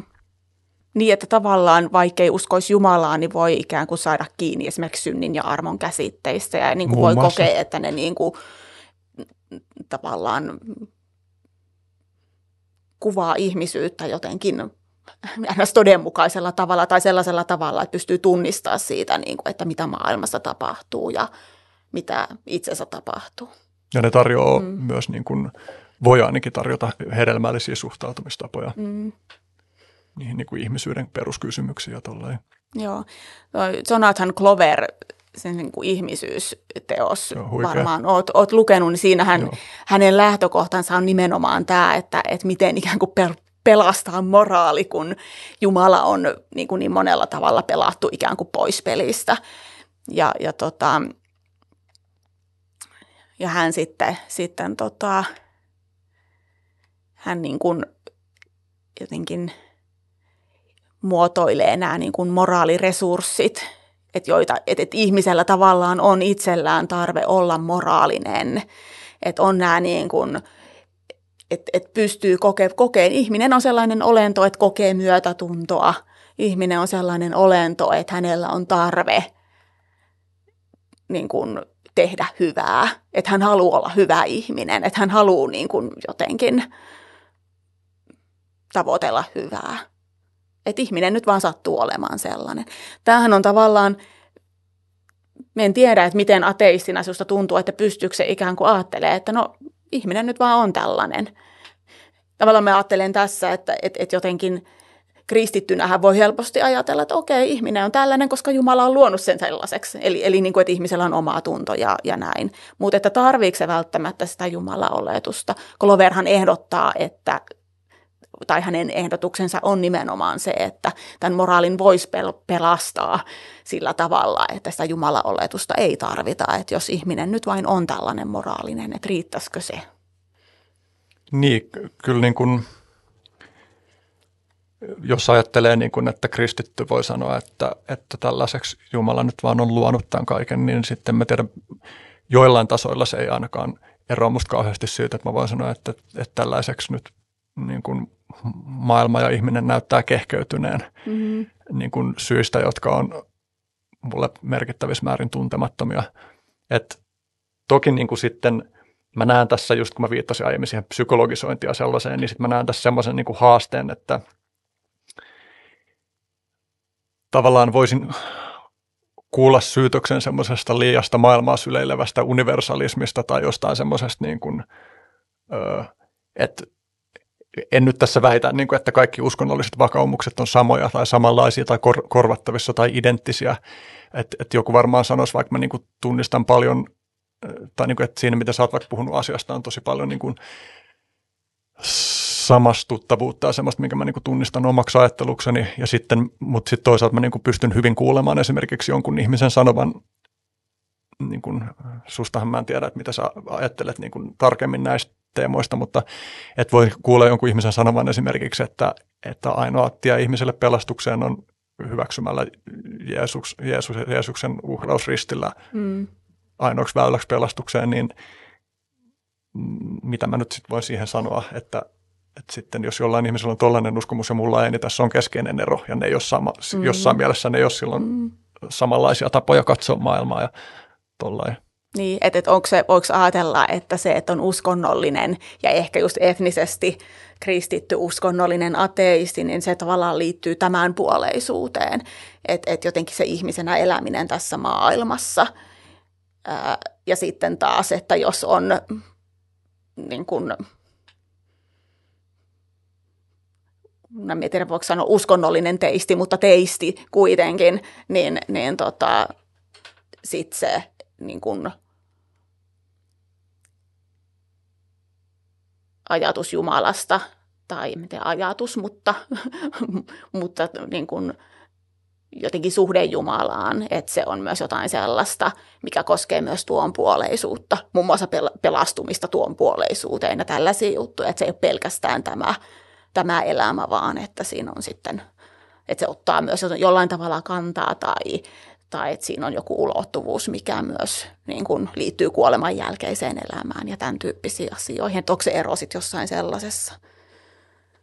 Niin, toi on varmasti yksi ulottuvuus siinä. Ja sitten mm. tässä niin kuin tavallaan se kunkin uskonnollisen ihmisen ö, ö, arvomaailman vaikka joku niin kuin jyrkkyyden aste varmaan määrittää esimerkiksi sitä, että, että katsotaanko, että – että joku ei-teistinen ihminen, että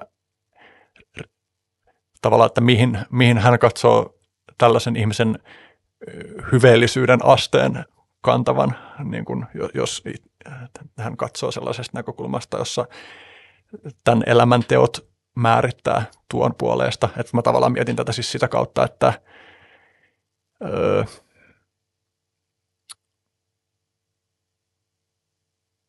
mikä merkitys on tavallaan sillä, että, että missä määrin niin kuin uskonnollinen tai ei-uskonnollinen ihminen elää hyveellisesti tässä ma- maailmassa tai niin kuin arvojensa mukaisesti tässä maailmassa. Ja, ja niin kuin, jep, mutta nyt tämä ei selvästi nyt paketoidu mihinkään kokonaisen ajatuksen, mun pitää miettiä tätä lisää. Joo, okei, okay, no niin.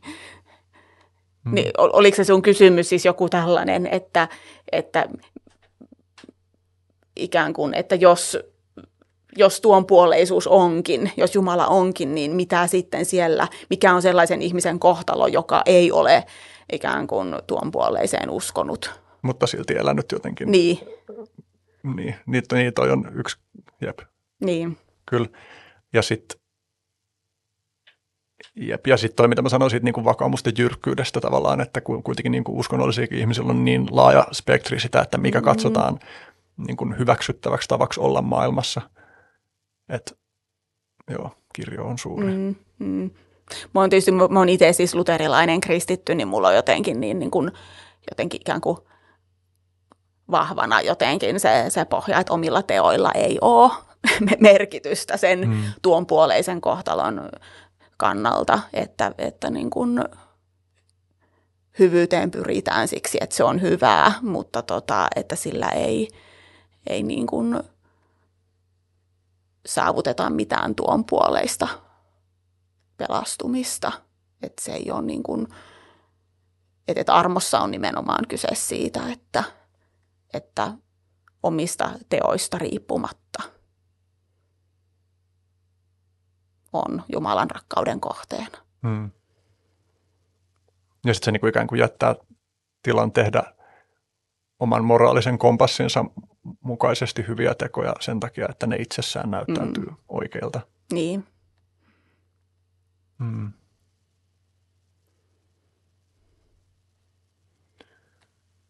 Joo. Mutta joo, me en ole Jumala, niin me en pysty vastaamaan siihen, mikä sun kohtalo on. No. Jätän tämän hänelle. toivon, toivon kyllä, että, että tota, niin kaikki pelastuvat, mutta se ei ole niin kuin mun päätettävissä. Kiitos toiveesta. Niinpä. Tota, mm, meillä alkaa nyt olla loppusuora. Mä mietin, että onko jotain vielä, mitä mä haluan näistä aiemmista teemoista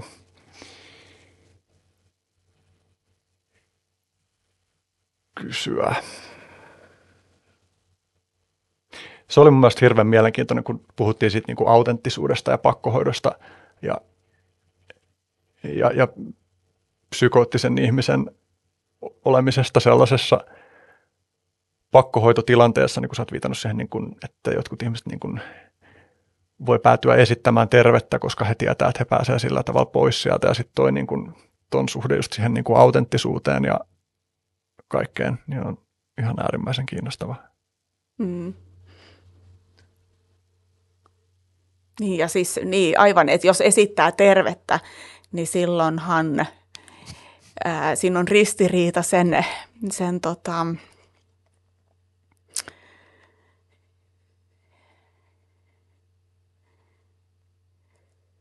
sen oman, oman tilan ja sen käytöksen välillä tietyllä tavalla, ellei sitten, niin kuin, niin voihan sen ajatella hyvin johdonmukaisenakin, hyvin autenttisena toimintana, että, että on niin kuin, että autenttisesti huiputan nyt tässä teitä esittämällä tervettä. Mutta sekin on muuten, että jos joku kykenee esittää tervettä, niin nostan hattua. Että aika paljon valmiuksia on silloin sillä ihmisellä, että hänellä on paljon kykyjä, että hän pystyy tota, niin,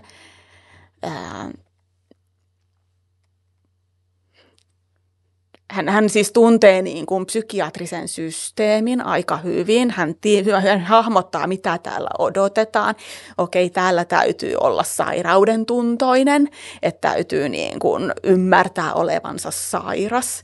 Että hän pystyy tavallaan samanaikaisesti, kun hän ei itse usko olevansa sairas, niin hän pystyy ää, analysoimaan sen psykiatrisen systeemin – ja sen, että miten siellä täytyy käyttäytyä, jotta pääsee pois.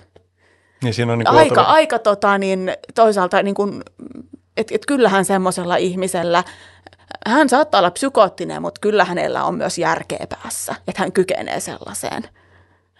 Että, niin. Niin siinä on todennäköisesti oltava sekä niin kuin älyllistä ymmärrystä että sitten semmoinen intuitiivinen tuntuma siitä, että kuinka on tapana toimia siellä mm. tietyssä kontekstissa, jotta menee läpi. Aivan. Ja tämä tietysti alleviivaa sitä, niin kuin, että, että kuinka nämä tilat ei ole välttämättä mitenkään yksiselitteisiä, että ihminen voi olla jollain tavalla toimintakykyinen ja, ja jollain tavalla voi niin kuin olla. Nyt, yksi, mitä me ei kauheasti tässä käsitelty niin kuin psykoosin liittyen, on, on niin kuin se jotenkin ajattelun disorganisoituneisuus tai semmoinen niin kuin sekavuus tai semmoinen, mutta ehkä mm. tässä nyt täytyy hyväksyä, että kaikkea niin. teemoja ei voikaan Niin, se on ehkä yksi tämmöinen, jotkut sanoo, tai voi, voi sanoa yksi järjettömyyden muoto, että, että sulla on ajatuksia, jotka on toistensa kanssa ristiriidassa, mutta kelläpä ei olisi. mutta siis tai sun toiminta ei vastaa jotenkin sun ajattelu. Tämmöisiä tunnettuja esimerkkejä, vaikka sä pelkäät, että, että täällä sairaalassa sut myrkytetään ja sitten sä kuitenkin syöt sitä sairaalan ruokaa. Tämä oli tämmöinen yksi tunnettu esimerkki, missä pyrittiin nimenomaan kuvaamaan sitä tällaista niin kuin ristiriitaa ajattelun ja toiminnan välillä mm. ja sitä järjettömyyttä siinä –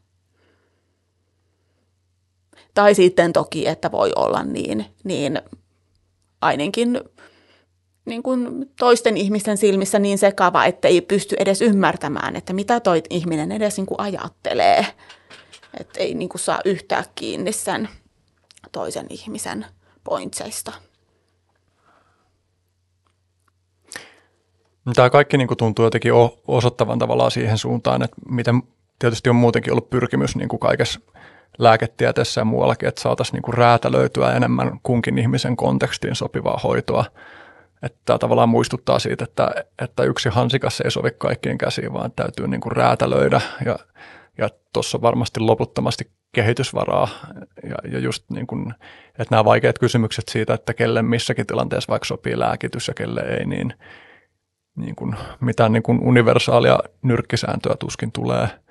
Ja, ja sitten tavallaan niin kuin, kun musta vaikuttaa, niin kuin, että tosi suuri osa kaikista ihmisen ongelmista liittyy niin kuin siihen, että, että on vaikea hahmottaa asioita kontekstissa. Kaikki meidän niin kuin ympäristöongelmatkin on tietyllä tavalla niin kuin kontekstiongelmia. Me ei ymmärretä, niin kuin, että mikä on se konteksti, joka mahdollistaa ihmiselle niin kuin kestävän ylisukupolvisen elämän tällä planeetalla. Mm-hmm. Ja, niin kuin, ja noin niin kuin, että mietin niin kuin psykoosin hoitamistakin, että, että tavallaan kun sä viittasit siihen, että, miten niin kuin jotenkin, sitä nyt ollut se, mitä sä sanotit, mutta jotenkin se ajatus siitä, että miten niin kuin integroida myös se ymmärrys siitä, että, että psykoosi voi olla ihan normaali osa ihmis, ihmisen koettavissa olevien kokemusten kirjoa ja elämänvaiheiden kirjoa.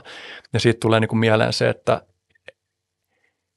miten niin kuin kehittää psykoosin hoitoa sellaisella tavalla, että tavallaan että siinä yhä enemmän noissa pohdinnassa se, että minkälaisten puitteiden luominen sen psykoosin ja kaikkiin siihen liittyvien kokemusten läpikäymiseen parhaalla mahdollisella tavalla niin kuin tukisi sen ihmisen toisaalta sitä, että se psykoosikokemus voi niin kuin, ja prosessi voi niin kuin just niveltyä osaksi omaa elämäntarinaa ja itseymmärrystä. Ja, ja sitten myös ehkä mahdollisesti, että sikäli kun siitä, siinä on myös jotain semmoista niin kuin potentiaalia – auttaa ihmistä kasvamaan sellaiseen suuntaan, johon, mikä se nyt sitten onkin, mikä meitä mm. ohjaa kasvamaan, niin että miten tukea sitä. Että tavallaan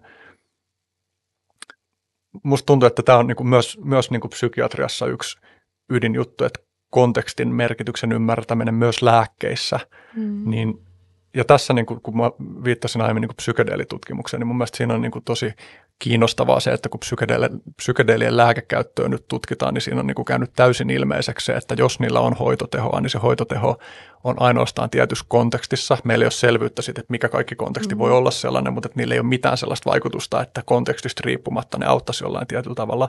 Ja että se on niin keskeinen osa sitä vaikutusta, että se pakottaa meidät pohtimaan laajemminkin sitä, että mikä on kontekstin merkitys. Ja musta tuntuu, että se avaa esimerkiksi keskustelua siihen, että miten vaikkapa SSRI-masennuslääkkeetkin näyttää itse asiassa olevan enemmän kontekstisidonnaisia mm. kuin mitä me ollaan totuttu ajattelemaan. Ja, ja, ja sitten mun mielestä laajemmin tämä niin kuin vähän vihjaa siihen suuntaan, että, että ylipäänsä kaikessa hyvinvoinnissa on kyse kontekstista, sekä sosiaalisesta kontekstista että, että muista niin kuin konkreettisista puitteista. Olisi kyse sitten siitä, että minkälainen hoitohuone on arkkitehtuurisesti mm-hmm. tai muuta niin kuin tuollaisestakin detaljitasosta. Mm-hmm. Ja, ja se on hyvin yksilöllistä, että minkälainen konteksti toimii kelläkin missäkin. Aivan, ja tässä on varmaan sitten se haaste, että jos kun lainsäädännön tasolla joudutaan tekemään niitä, niiden määräysten täytyy olla semmoisia niin kuin yleispäteviä, mitä saa tehdä, mitä ei saa tehdä. Ja sitten se käytännössä se, että mikä eniten, mikä oikeasti auttaa, niin on sitä yksilöllistä. Niin niin, että ehkä, ehkä on niin, että me ei pystytä lainsäädännöllä ratkaisemaan sitä mm. niin kuin hy- hyvän hoidon toteutumista. Eli me lainsäädännöllä voidaan suitsia pahimpia ylilyöntejä tai, tai resurssoida, mahdollistaa ikään kuin jotakin, mutta sillä ei voida taata mitään, vaan että sit se niin kuin oikeasti se, mikä, mikä auttaa ihmisiä eteenpäin – elämään sitä elämää, minkä he kokee itselleen merkitykselliseksi, niin, niin kuin, että sitä ei pysty lainsäädännöllä pakottamaan. Ja sitten tuossa mm. myös, tai sanoa Joo, ei mitään, sano vaan. Ja sitten on myös se niin kuin resurssikysymys ja tuohon kontekstiinkin liittyen, että resurssit myös määrittää, että kuinka paljon voidaan räätälöidä yksittäiselle ihmiselle, koska sitten tavallaan, koska resurssit on rajallisia, niin sitten se tarkoittaa myös, että jos yhteen ihmiseen panostetaan X määrä, niin sitten saattaa olla, että johonkin toiseen ihmiseen ei ole panostaa niin paljon. Mm-hmm. Niin nämä on näitä hankalia ikuisuuskysymyksiä. Mm, näinpä. Tota,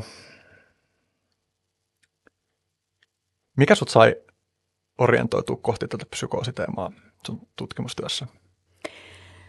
Tota niin, tässä pitää vähän, vähän ehkä lähteä mun omaa elämäntarinaa silleen avaamaan, että ennen kuin mä oon päätynyt teologiseen tiedekuntaan opiskelemaan, niin sitä ennen mä oon opiskellut sosionomidiakoniksi ja, ja tota, on erikoistunut siellä mielenterveystyöhön. Eli siis mun niin kun, tavallaan se semmoinen ensisijainen, niin kuin mitä mä ajattelin, että mä haluan elämässäni tehdä, niin oli, oli se niin kuin ihmisten auttaminen – ja, ja tota, no sitten erinäisten vaiheiden, aika nopeiden vaiheiden kautta mä lopulta kuitenkin päädyin opiskelemaan yliopistolla ja tykkäsin gradun tekemisestä ihan hirveästi. Ja, ja sitten rupesin niin kun sen jälkeen jatkoin tutkijana. Niin jo, jo siinä graduvaiheessa niin jotenkin musta tuntui että mun täytyy jollain tavalla se mun tutkimus, tutkimus nivoa siihen, mitä mä olin aiemmin tehnyt. Ja ihan siis siihen, siihen tota, niin, tosiasiaan, että, että mä olin kirkon virkaan vihitty diakoni, jonka tehtävänä olisi kuitenkin ihmisten auttaminen, että sen täytyisi olla riittävän ikään kuin ää, riittävän lähellä sen tutkimusteeman jotenkin – katveeseen jäävien ihmisten asiaa. Toki kaiken voi aina perustella katveeseen jäävien ihmisten asioilla, mutta et silleen, että mulle itselleni tulee se olo, että se, se niin kuin linkki on riittävän selkeä. Ja tota, mulla oli mielenterveystyöstä jonkin verran kokemusta ja, ja tunsin ihmisiä, joilta sitten, sitten ihan niin kuin tämä kysymys tästä – että, että toteutuuko oma mielipiteen vapaus, niin, niin kohtasin sen itse niin kuin yhden ihmisen niin kuin pohti, pohtimana tämän kysymyksen. Ja jotenkin sitten kun oli, oli tota, ihmisoikeuksien etiikka oli semmoinen teema, mitä, mitä sitten graduseminaarissa tarjottiin, niin jotenkin siinä vaan asiat loksahteli paikalleen sillä tavalla, että, että me näin unen, jossa mä niin kuin ikään kuin tuli tämä tällainen tutkimusaihe, että joo, psykoottisten ihmisten uskonnon ja mielipiteen vapaus. Me en siis yleensä näe mitä tällaisia unia, mutta mm. näin se ihmisen mieli prosessoi. Että se on jotenkin niin kuin eri, eri asioiden summa, että miten se kiteytyy. Mm. Niin mainitko, mainitsiko, mainitsitkohan sä tuosta unesta siinä väikkärin? Joo, esipuheessa joo, kyllä. Jep, joo. joo hauska. Mä yllätyin siitä, kun sä sanoit sen nyt, mutta sitten heti, heti mä taisin selkeä, että mä oon kyllä itse asiassa kuullutkin tämän. Joo. Tosi kiehtovaa. Aina unessa initioituneet pitkät työrupeamat ja tuollaiset isot projektit on tosi kiehtova asia. Joo. Mutta kyllä mä ajattelen, että se oli niinä vuosina, kun meistä tein, niin se oli varmaan mun kutsumus silloin. Mm. Että ehkä se oli tärkeää jostain syystä tehdä. Mm. No ehkä sellaisen viimeisen varsinaisena kysymyksenä, niin niin tosiaan tästä niin kuin siitä, niin kuin, että miten hoitojärjestelmästä voisi löytyä sosiaalieetikon kokoinen tila. Ja ehkä myös laajemmin tavallaan se, että miten useammanlaisia näkökulmia voisi kokonaisuutta palvelevalla tavalla nivoa osaksi tätä meidän nykyistä hoitojärjestelmää, niin minkälainen se tila voisi olla, jota tässä nyt niin kuin toivottaisi olevaksi? Minkälainen voisi olla nykyistä – parempi tilanne tämän asian suhteen? Tällaiset kysymykset päätyisi ehkä auttamaan siinä suunnistamisessa ja asioiden painottamisessa. Ja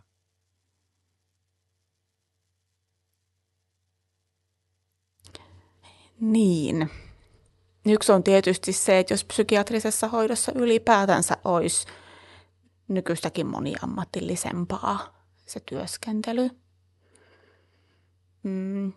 Mutta tietysti tämä on vähän, vähän jotenkin viimeisenä kysymyksenä, että ei ole tarkoitus jotenkin jättää sellaista masentunutta tunnelmaa, mutta tietyllä tavallahan mun oma tutkimus ja tutkijan ura loppui siihen, että kun mä en sitä löytänyt, sitä sosiaalieetikon menevää rakosta psykiatrian parista. Eli, eli tota, että en ainakaan siinä, siinä vaiheessa sitä itse jotenkin hahmottanut, että mit, mitä se nyt sitten voisi mielekkäästi olla.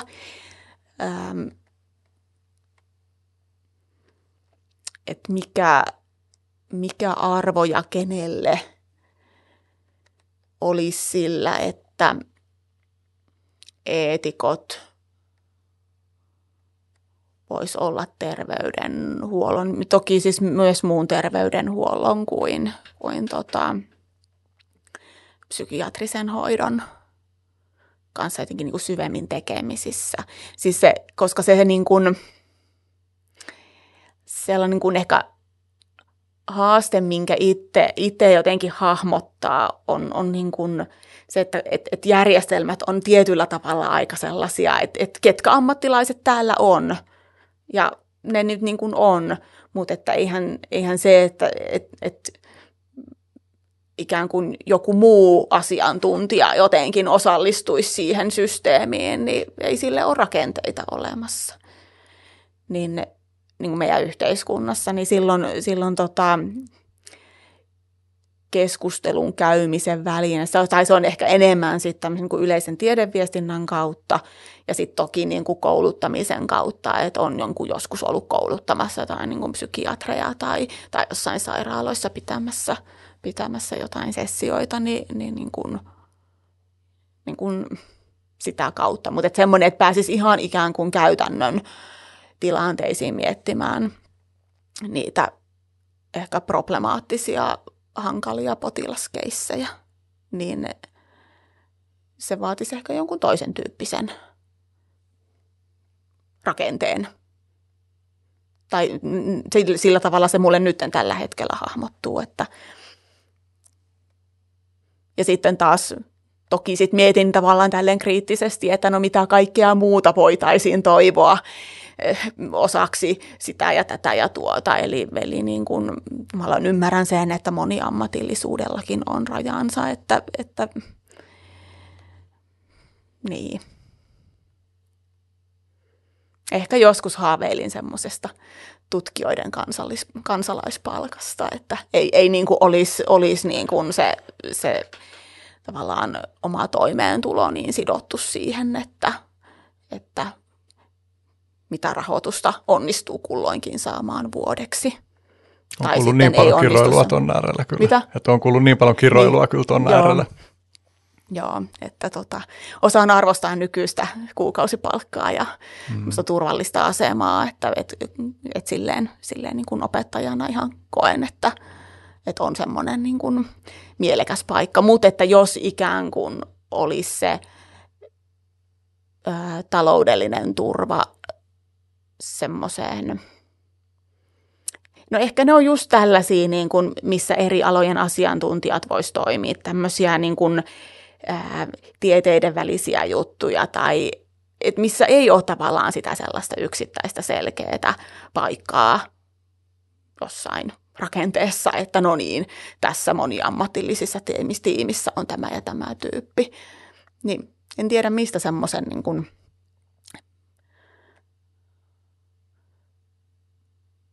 niin kuin rahoituksen ja systeemi, mikä olisi sellainen, että, että kaikki asiantuntemus, mitä tässäkin maassa on eri aloilta, että se pääsisi jotenkin ihan käytännön tilanteissa parhaalla mahdollisella tavalla hyödynnettyä.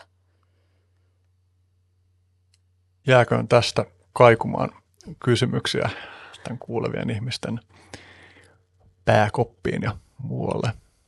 Nämä on tosi tärkeitä kysymyksiä ja se, että niihin ei ole vastauksia, niin ei ole ollenkaan ongelma. Mm. Niiden esittäminen on tosi arvokasta. Okei, mulla on loppu lyhyet tässä vaiheessa. Näihin saa vastata yhdellä tai tarpeen tullen useammalla lauseella. Ensimmäisenä kerro jostain varhaisesta vaikuttaneesta muistosta. Mm. tota,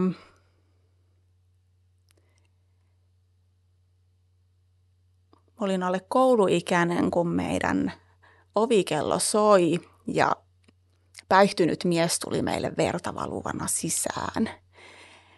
Ja äiti, äiti tota, niin, otti kaapista valkoisen puhtaan tyynyliinan ja laittoi sen, sen tota, tyynyn päälle ja jota, niin, ohjasi sen miehen ota, niin makaamaan meidän eteiseen.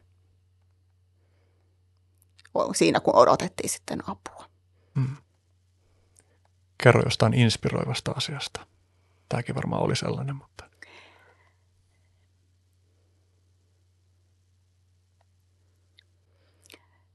Mm.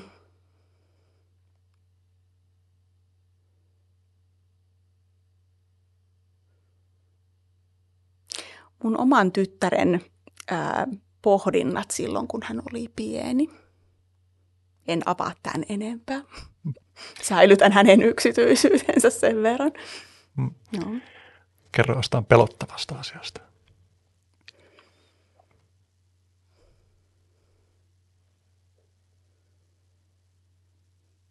Kuolemaa on pelännyt aina, mutta se on vähän lieventynyt se kuoleman pelko.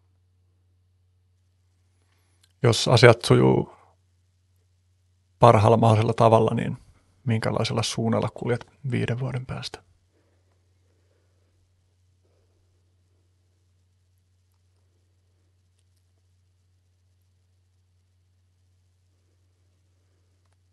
Mm. Mulla on yhteys omaan perheeseen ja yhteys oppilaisiin, joita opetan. Tähän väliin rikon neljättä seinää hieman ja muistuttelen, että algoritmi tykkää peukuista ja jaoista ja kommenteista ja kanavat saa tilata ja jos haluat tukea tämän podcastin tekemistä, tähän tulee paljon puurtamista ja vaivaa jokaisen jakson toteuttamiseen, niin Patreonista löytyy kanava, jonka voi tilata. Ja sitten aivan viimeiseksi voit vielä toivottaa tai kehottaa tai rukoilla tai mitä tahansa vastaavaa ihmisille jotain. Jotain. No. Mm. Joo, tota niin, mun mielestä ihmiselämän semmoinen ensisijainen tarkoitus on rakkauden vastaanottaminen. Jotenkin me toivon, että jokainen jäisi miettiä tätä. Kiitos. Ihmisiä, siis eläimiä. Ihmisiä, siis eläimiä. Wow.